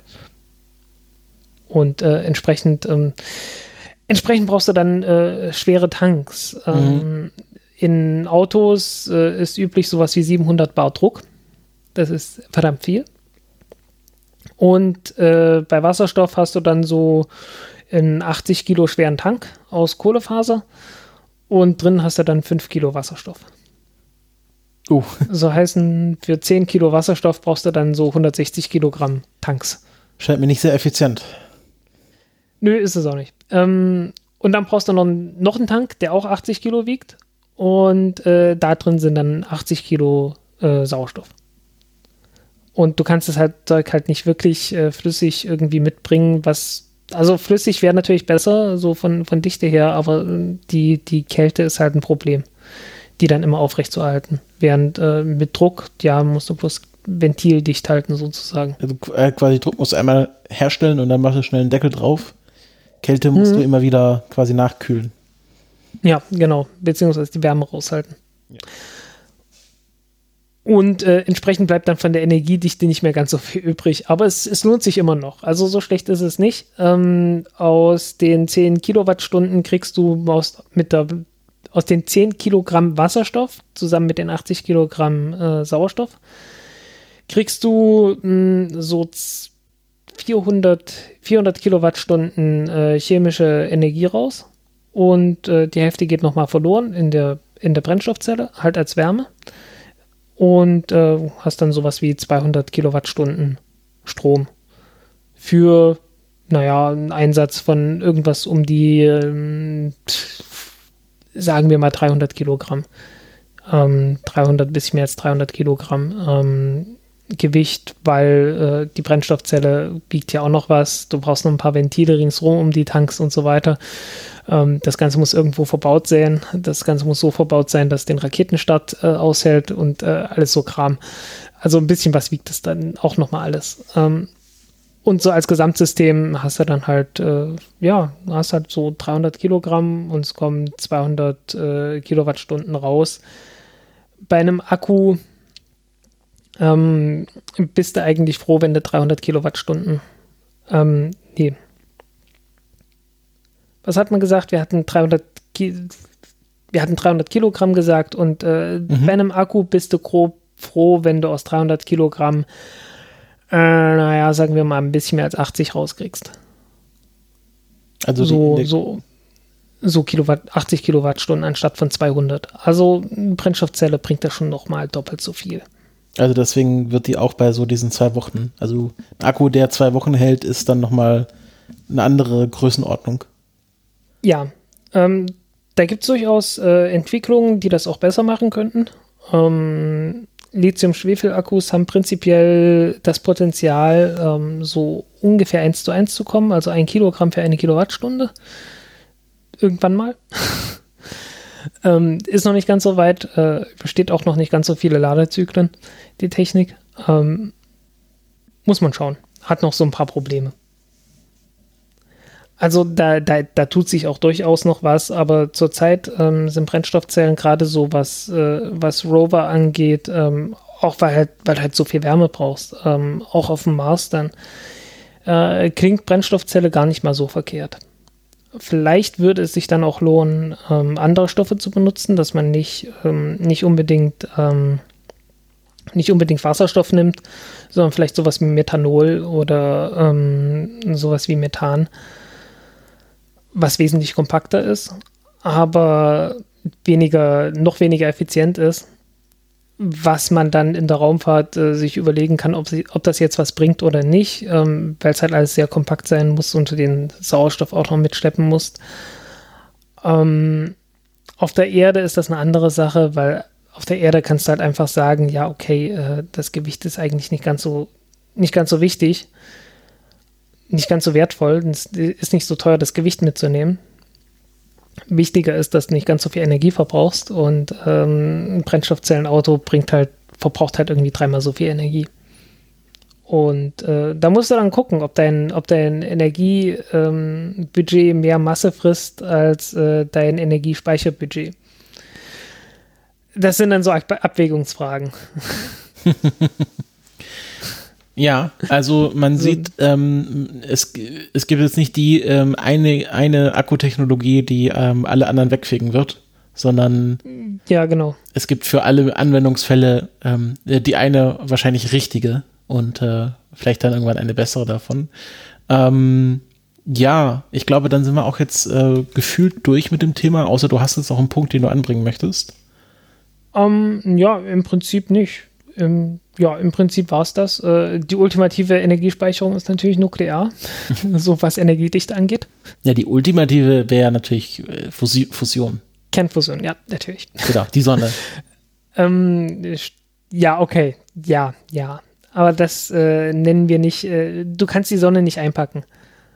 Und wenn du zu weit weg bist, ist es auch blöd als Energiequelle. Also, also, halt, also irgendwann bist du wieder an der Sonne dran. Das ist alles eine Frage der Perspektive. okay. ja. Alles klar. Ähm, ja, aber deswegen, wie gesagt, deswegen ist es halt so, ja, wenn du zwei Wochen irgendwie äh, Mondnacht überstehen willst, dann hast du Optionen. Ähm, wenn du sagst, äh, du willst ein paar Jahre lang irgendwie um den Neptun rumfliegen, dann äh, wären die Optionen doch langsam sehr knapp. Dann musst du dir halt überlegen, okay, brauche ich jetzt wirklich bloß eine Mission, die da fliegt? Ähm, dann kommst du vielleicht noch mit einer Radioisotopenbatterie aus, wenn du mehr Energie brauchst und mehr Leistung vor allen Dingen, dann brauchst du einen Kernreaktor, ob du willst oder nicht. Mhm. Ja. Ähm, und Batterien kommen bei sowas sowieso nicht mehr in Frage, weil einfach nicht, speichert einfach nicht mehr genug Energie, ob du willst oder nicht. Ja, aber dann haben wir ja einen guten, einen guten Bogen wieder zu dem anderen Thema geschafft. Also das ist ja quasi ja. Ähm, Nuklearenergie auch nur eine Form von, von Akkus. Ja. So, dann sind wir bei einer, oh, wir sind jetzt bei Aufnahmezeiten von fast drei Stunden. Wir beenden das mal hier, oder? Ja, wir bedanken uns fürs Zuhören. Wenn es äh, zu allem, was wir bisher besprochen haben, äh, Anregungen, Fragen, Kritik, Feedback oder sonst was gibt, schreibt es gerne in die Kommentare auf dem Blog, schreibt uns gerne auf Twitter an. Und ähm, ansonsten, ja, schaut mal nachts raus. Vielleicht entdeckt ihr den Kometen Neowise äh, am Sternenhimmel. Ähm, und wir hören uns in zwei Wochen wieder. Ja, wenn ihr bis dahin noch äh, Themenvorschläge oder, oder ähm, wenn ich doch noch mal etwas genauer auf die Funktion von einem Kernreaktor eingehen soll, dann kann ich das machen. Äh, sagt einfach nur Bescheid. Äh, Gedankenlesen ist nicht unsere Stärke. Das können wir noch nicht. Alles klar. Dann wünsche ich euch noch eine schöne Zeit. Tschüss. Tschüss.